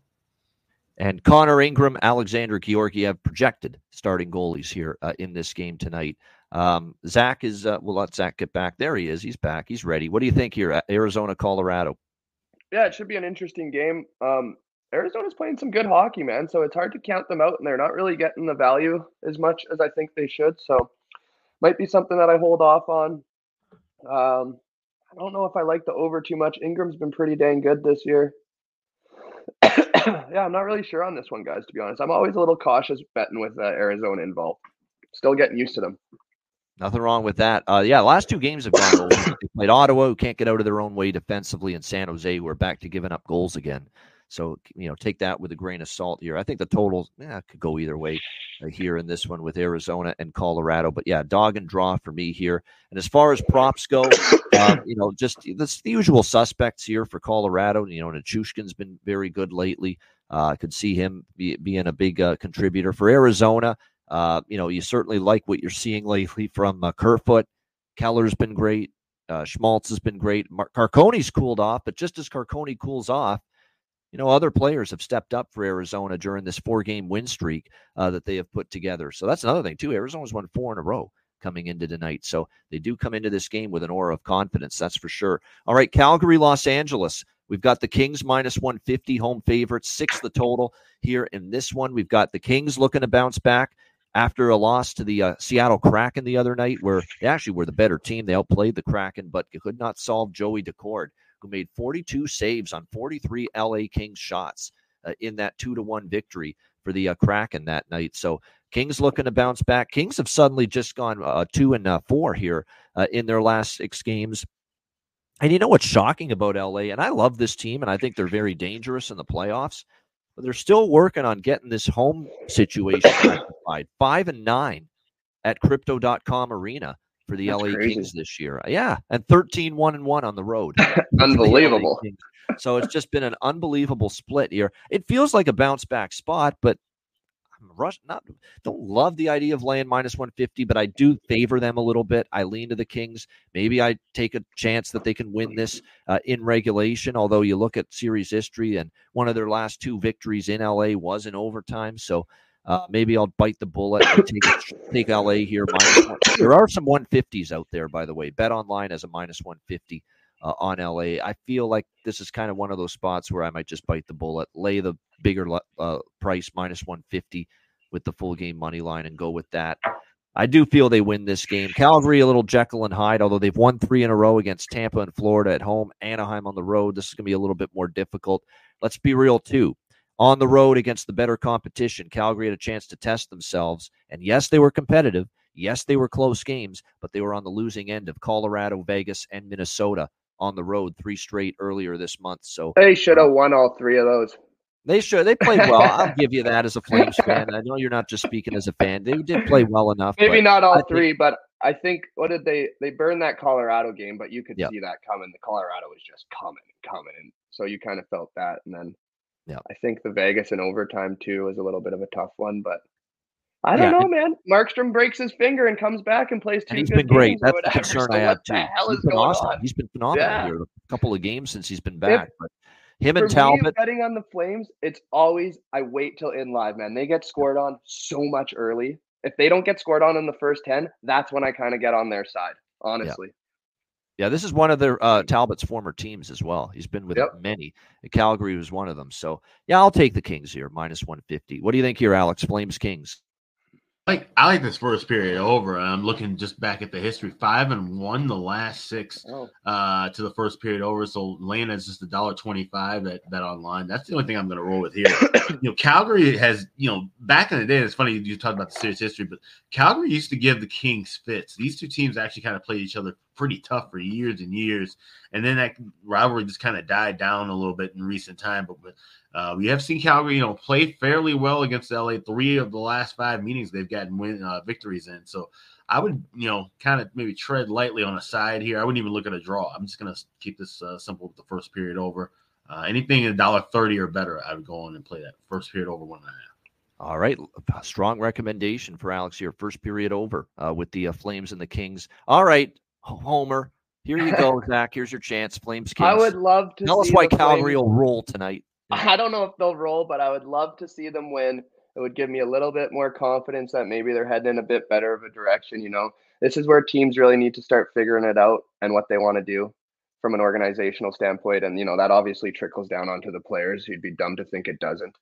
But, you know, Vegas, or sorry, Vegas, LA's been scoring at a pretty high rate this year. I think they're in the top 10 for scoring for sure. I don't know exactly what they're at. And I think defensively, they're right at the top. So it'll be an interesting game. Markstrom's coming off the donut. So, like, it's just, I don't know, man. I obviously, as a, I'm a big Flames guy, so I'm not going to bet on the game, but I, I just hope that it's a good game, and I'd love obviously to see Calgary win because you know I just want to see them ahead of Edmonton. I don't give a rat's ass about anything else. As long as they're ahead of Edmonton for as long as we can throughout the season, I'll be happy because I know that's probably going to twist eventually here. But so I hope it's a good game. I hope Markstrom can you know keep playing well. That would be a great story if he could just catch fire and you know be back to that type of Calgary hockey where they're winning two one, three one games every night, and all of a sudden they've won you know six, seven, or eight in a row. But I don't know if it's possible. I'd like to see Huberdeau play some actual hockey. Uh, I was watching the Flames podcast this morning, and I think over the last 10 games, he's like statistically like the worst on the team, like worst plus minus, like shot attempts, everything. So, yeah, you know, that's been ugly. something that's it's just ugly. And I think he's lost like his pat, not passion, but he's lost his, you know, his joy a little bit in playing. I really think there's. I, I think he's like content with being bad and like that's a bad thing for anyone that's you know whether you're in life like so it's just i think he's just content with it i don't know which is crazy to me and like you know obviously like you give him the benefit of the doubt last year you know traded kind of blindsided you know they didn't re-sign him this and that you know they're probably laughing in florida right now but it's you know it was hard on him that year you know daryl's this daryl that you know playing on the right wing this you know everything's this year they did everything that he needed in a sense you know and it just he hasn't really held up his end. So it's disappointing like, as a fan for sure. 10 games without a point now for Huberdeau. 10 straight without a point entering. Well, like you now, just see some games, of the... six shots the other night against Anaheim, but nothing went nothing's going in for him. Right? some nothing's of the plays that he makes though, it just doesn't make sense. Like I don't know. Like we don't have Barkov on the ice, dude. So you can't like the Flames don't have a Barkov, you know, or this and that. You gotta I don't know. And like Another guy that's been a little bit disappointing. He got on the board last game, but was is Lindholm. You know, in a contract. Yeah, I agree. Really yeah. seemed to be. You know, I know he lost his, you know, Gaudreau and Tkachuk, but it's been a year and a bit now. You're you want to play for like how many guys are like, you know, he's kind of losing the value for Calgary if they trade him at the trade deadline, and then for himself, like is he going to just be a rental and then sign a fresh contract after that? Like, is that what he's banking on, hoping that he goes to a winning team and then, you know, he picks it up. He's a point per game guy, long playoff run, and then someone signs him for that eight million. But right now, he's he's at a six million dollar player tops, in my opinion. Well, there is still a, a whole second half. I know there is, though. Yeah. Absolutely, but it'll you know it's going to be interesting to see where the Flames go in the second half of the year. You know, like there's been talks all year about Tanev, you know, getting out of there. They trade him to a contender, you know. So when you start to see those pieces and like the Zadorov thing was, in my opinion, a little early. Like not like for the flame side, but just in general for like where they were at and what they got. So I thought maybe they could have waited a little bit longer on him, maybe get a little bit more down the road, or you know, tag him along with someone else. But who knows what they're up to? I'm a I'm a Craig Conroy fan, so I trust him a bit, and it's going to take some time in Calgary, but it is what it is it is what it is, and that's what you're. The, that's the only thing you can hold on hope to right now about Huberdeau, if you're a Calgary fan, is that he's got the second half ahead. That hopefully he can find something to get things turned around right now. Like, I don't know what it's going to be, if, but if Calgary gets into that selling point where you know yeah. Huberdeau is essentially your best star, not that he's playing to that level, like, and there really isn't anyone to play with, like it's it's going to go the it's going to go worse in my opinion. You know what I mean? Like if Lindholm ends up getting dish, you know, we're, we're sellers and the young guys start taking over Zary and uh, I, I, can't remember the other fellow's name. And if Patelli or what's his name, Jacob, his shoulders injured. I can't ever remember his last name. Jacob Pelletier. Yeah, yeah Pelletier, they miss him. He was going to so, be, you know I think, mean? a nice so, like, factor for them this year. Yeah, him yeah, getting so, injured in preseason was not good. Yeah, that was a bummer. But yeah, yeah, I'm, I'm a little bit worried for Hubert. Like, I, like it's, it's going to have to get to the point where you're going to have to buy him out. Yeah, there's some truth to that. Yeah, if, if it gets that bad, again, you got to hope you get something out of the fucking. Well, guy, it, right? honestly, it is that season. bad right it, now. It just depends if it's gonna be that bad. How long is it gonna be this bad? You right. know, is he gonna figure it out? But That's what I was saying. That's what I was saying in the chat. I think Huberdeau, once he does eventually get moved, and at some point, as the years come off, right, that that contract looks a little bit better and better because you're going to be trying to move it, and you'll have, you know, you'll have to eat some of the salary. But I think he'll rebound when he gets moved. Whereas opposed to right. looking at on the flip side, a guy like a Pierre Luc Dubois, uh, he'll be one of the most yeah, expensive Jesus. bottom six forwards in the league for the majority of his deal. So I think yeah. that's the difference between those two. Huberdeau, I think, is just yeah, the, the, the, spot doesn't fit. He'll go somewhere else, and he'll at least rebound a little bit to what we saw in Florida. I don't think he's going to be a all of a sudden a superstar out of nowhere. But with, I think comparison to PLD's deal, I think PLD, yeah, you spend a bunch of money for a guy who's going to be a, a, solid, solid third and fourth line guy. Give you yeah. about 10 or 15 goals, be better uh, defensively than Huberdeau do you know better face off work, but it's still not going to be what you were expecting when you had that kind of a deal. Yeah. Yeah. No. Absolutely. So Huberdeau just needs to have one half decent year. You know, little like close to a point per game again. Like right. that's all he needs maybe to get his confidence back. But like if I'm on the flame side of that, like, and where the Flames are probably going to be at in the next few years, I don't think they're going to be crazy, crazy competitive. If he does have a year like that, I think you got to jump on trying to move him with the salary cap going up you know, in the next years, you know, a deal might look a little bit more appealing to some teams. I definitely think they'll probably have to retain some money, but they'll probably be in the position where they can do that too. So decisions, decisions to be made. And a lot of it, again, is going to come down to how he plays better, if he can play better in the second half. Moore and um, Byfield are primary prop looks for me for the Kings. And I would go back to the well with the Sharangovich Coleman tandem for Calgary. Uh, obviously, we've been betting their props a lot. I'm not ready to abandon ship on Yegor after a little two game slump here. Keep in mind that was just a low event game against Anaheim. It might be a little bit different tonight. All right, San Jose, Vancouver, our final game before Christmas here uh, on this Saturday uh, show. San Jose, Vancouver, Canucks minus 310 home favorites, six and a half being the uh, total in this game. We were talking about it last time San Jose played, recapping the last game against uh, Arizona you know, the 5 2 loss, they've remembered they're the San Jose Sharks. They've remembered they're one of the worst teams in the NHL the last few games. They've lost four in a row. You know, they had that uh, wild road trip where they had comeback wins and they were competitive. The last three games, they've lost cumulatively on the scoreboard 15 to 5. So back to the old San Jose Sharks here. And if anything here, if I'm Rick Tocchet and the Canucks, I don't know if they're taking the Sharks lightly this time. I, I don't think they will after losing an OT against Dallas. And you factor in the last time they played San Jose, end of November, San Jose beat them four to three uh, last November. Uh, the Sharks got the better. The Canucks had owned San Jose. Like they had won like nine or 10 straight over San Jose until that last meeting on November the 25th when San Jose finally snapped the uh, losing streak to the Canucks and beat them four to three. So um, I, you got obviously the much better team. That's not, in my opinion, final game before the break. Maybe not going to look past the Sharks here. So I'm going to be- make the same bet I made with uh, against San Jose the other night, and that's team total for the opponent. So give me uh, over three and a half here for the uh, for the Vancouver Canucks. Now it's minus one fifty at Pinnacle, not the best price. You could go bump that up to over four at plus money at BetMGM if you prefer, but I'll lay the wood over three and a half here, minus one fifty for Vancouver team total uh, in this one. Alex, uh, Sharks and Canucks. It's a pass. And if, if, if, San Jose was playing a weaker team, I'd probably just take a shot with the Sharks money line. Uh, but this this game, anything could happen here. And, and I feel like if I were to take. Vancouver team total, then this game would be, you know, Canucks win 2 1. if I take Sharks plus 250, they lose, they lose 8 to 3. So yep. it's a pass.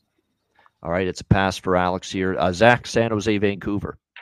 Yeah, I'll probably be leaning towards the pass too. to be honest. I haven't really bet at all this year with the Sharks involved, especially after the last week when they had those weird comeback games and this and that. So, you know, it's kind of been cool to see Vancouver be successful, especially living out BC. You know, you're hearing about it a lot. And it's nice to see some of the guys that struggled there in the past being really successful. You know, like Brock Boeser is having an unreal year. You know, he was talked about being traded, this and that. I know he went through some troubles when his dad passed away and that really took a toll on him. But you know, I, I'm I'm liking the Canucks here for sure.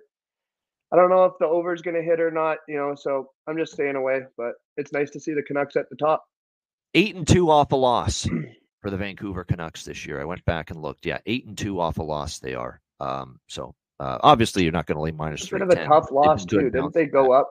To Dallas. They went up yep. like yep. late, and then Dallas came down, scored right away, and tied, tied it exactly. Yeah. That was a tough yeah. one. Uh, but uh, yeah, I don't think they want to go into the Christmas break. Uh, that's going to feel like you got coal in your stocking. You go into the Christmas break losing at home to San Jose and losing two straight to San Jose as well because they lost to them last time late in uh, November. So yeah, uh, no doubt. Um, so I think you have to like I said, a little bit on the spread though. If you're going to take yeah. the Canucks minus three ten yeah. is no value there. Exactly. You got to look puck line or team total with Vancouver, yeah. no doubt. All right, there you go. That is the Saturday card. We appreciate it. Long show as we expected here. This final show before the break. Hit the like. 276 live viewers. We can't yeah. thank you enough. Appreciate it. Hit the like button. Patreon.com slash ice guys. Just $10 a month. Now's the time to sign up. The daily card, player props posted every day there, usually 15 to 30 minutes before the nighttime puck drop. Uh, goalie charts, totals charts, power ratings, all kinds of bonus content in the new year, bonus shows, bonus videos, bonus impromptu live betcasts coming your way for Patreon members in the new year. So sign up right now, $10 a month, patreon.com slash ice guys, uh, $10 a month. And check out the store as well, iceguys.myspreadshop.com. Yeah, we got tons of new merch and uh, and things inside of the Ice Guys store at iceguys.myspreadshop.com. So check that out as well. Also check out our limited edition store. That link is uh, posted on our X page at the underscore Ice Guys. So check that out, that and along with uh, Ice Guys at myspreadshop.com. All right, it is time for bargain bin special of the night. Alex hitting his with Donato's Pizza last night. Ryan Donato uh, getting the uh, job done. Uh, Alex, we'll start with you once again. A bargain bin special. What are you liking? Yeah, and I tweeted it out too because it's going to be going in about five or six minutes. But I am going with Thomas Harley uh, I got plus 500 for him to score a goal. He's the only defenseman I haven't really grabbed in this bargain bin run right now. So we're going to take a shot with him. I think he gets a goal here, too. Uh, also, if you're listening to this and you can't get Harley, obviously later on in the evening, Jake Neighbours is the other uh, player that I like. Not bargain bin qualification, but like I said, just to give you guys something for the later evening people who are listening to this on the podcast. Double dip of uh, bargain bin specials there for Alex. Uh, Zach, have you got anything in your in mind for a bargain bin special of the night? I'm kind of leaning towards what you were saying about Matt Duchene, maybe two points for him at plus 400. They had two points in the last game that they had. Dallas, he's been having a good year. Yep. Dallas seems to be successful in Nashville, old team. So I think I'm gonna I'm gonna ride with that. I like I it. Steal uh, that a, one. I can't think no, of You're not stealing anything. It wasn't my bargain bin special, so trust me, you're not. Uh, it is. It's, well, it's a bet for me. There. Yep, but it's not a bargain bin special. Uh, that is a good look, though. I agree with that. I think it's definitely uh, worth a look there with uh, Matt Duchene uh, back to Nashville, uh, wanting to make an impact. A bargain bin special of the night for me uh, in this one. There's a, a lot of interesting choices here uh, when you look at it uh, here in this uh, matchup. Um, but um, you know what? I, I, think as far as uh, tonight's uh, games, I'm looking at the uh, the uh, opportunities here that are presented, uh, and um, there's a couple that I'm going back and forth between here as far as the bargain bin. But let me see what the price is for him tonight in this game against the um, Rangers. I think he will fit the bargain bin criteria. Yes, he will. Absolutely, he will. Plus 400 at FanDuel. Jack Quinn, Buffalo Sabres. Uh, I like it. He got uh, his first goal back from injury against uh, Toronto, um, and I think he's got the chance to find the back of the net tonight as well. Jack Quinn plus 400 Buffalo Sabres for my bargain bin special of the night. All right, best bet time to wrap it up. Our final show before the Christmas break. Alex, what do you like for best bet? Yeah, we're going with a, of course, a draw play. We're going uh, with the Islanders and Carolina. We got plus 360 on the regulation draw. I mean, uh, the Islanders have just been uh, something to watch in the last couple weeks. It's just been a lot of fun. Super flair for the dramatic, and they've been playing some close games with the Carolina as well. So we're hoping Draw Island can cash once again plus 360. We're going Carolina and the New York Islanders regulation draw. That is my best bet before the Christmas break. There it is. That is the draw. Hurricanes Islanders. Best bet for Alex B. Smith. Zach, what do you got for best bet? I think the best bet of the night's first period puck line for the Leafs. I think they're going to come out hot. I'm at plus 135 on bet 365. I think that's going to happen tonight. And I concur with that. I think it's a good look. If they don't show up in the first 20 tonight, when are they going to show up? Leafs exactly. minus a half, plus 135. First period puck line against the Blue Jackets. Uh, best bet for Zach Urban. And my best bet, Ian Claus, Bobano Claus. It's the most obvious over on the board, but I love it. Detroit, New Jersey, You do have to lay a price, but there are is 140 at FanDuel, or sorry, 140 at PointsBet, 148 at FanDuel for over six and a half. Grab that. If you don't like the price, you can wait to bet it live, but we'll go with Red Wings Devils over six and a half uh, for my best bet for this Saturday card. That's a wrap.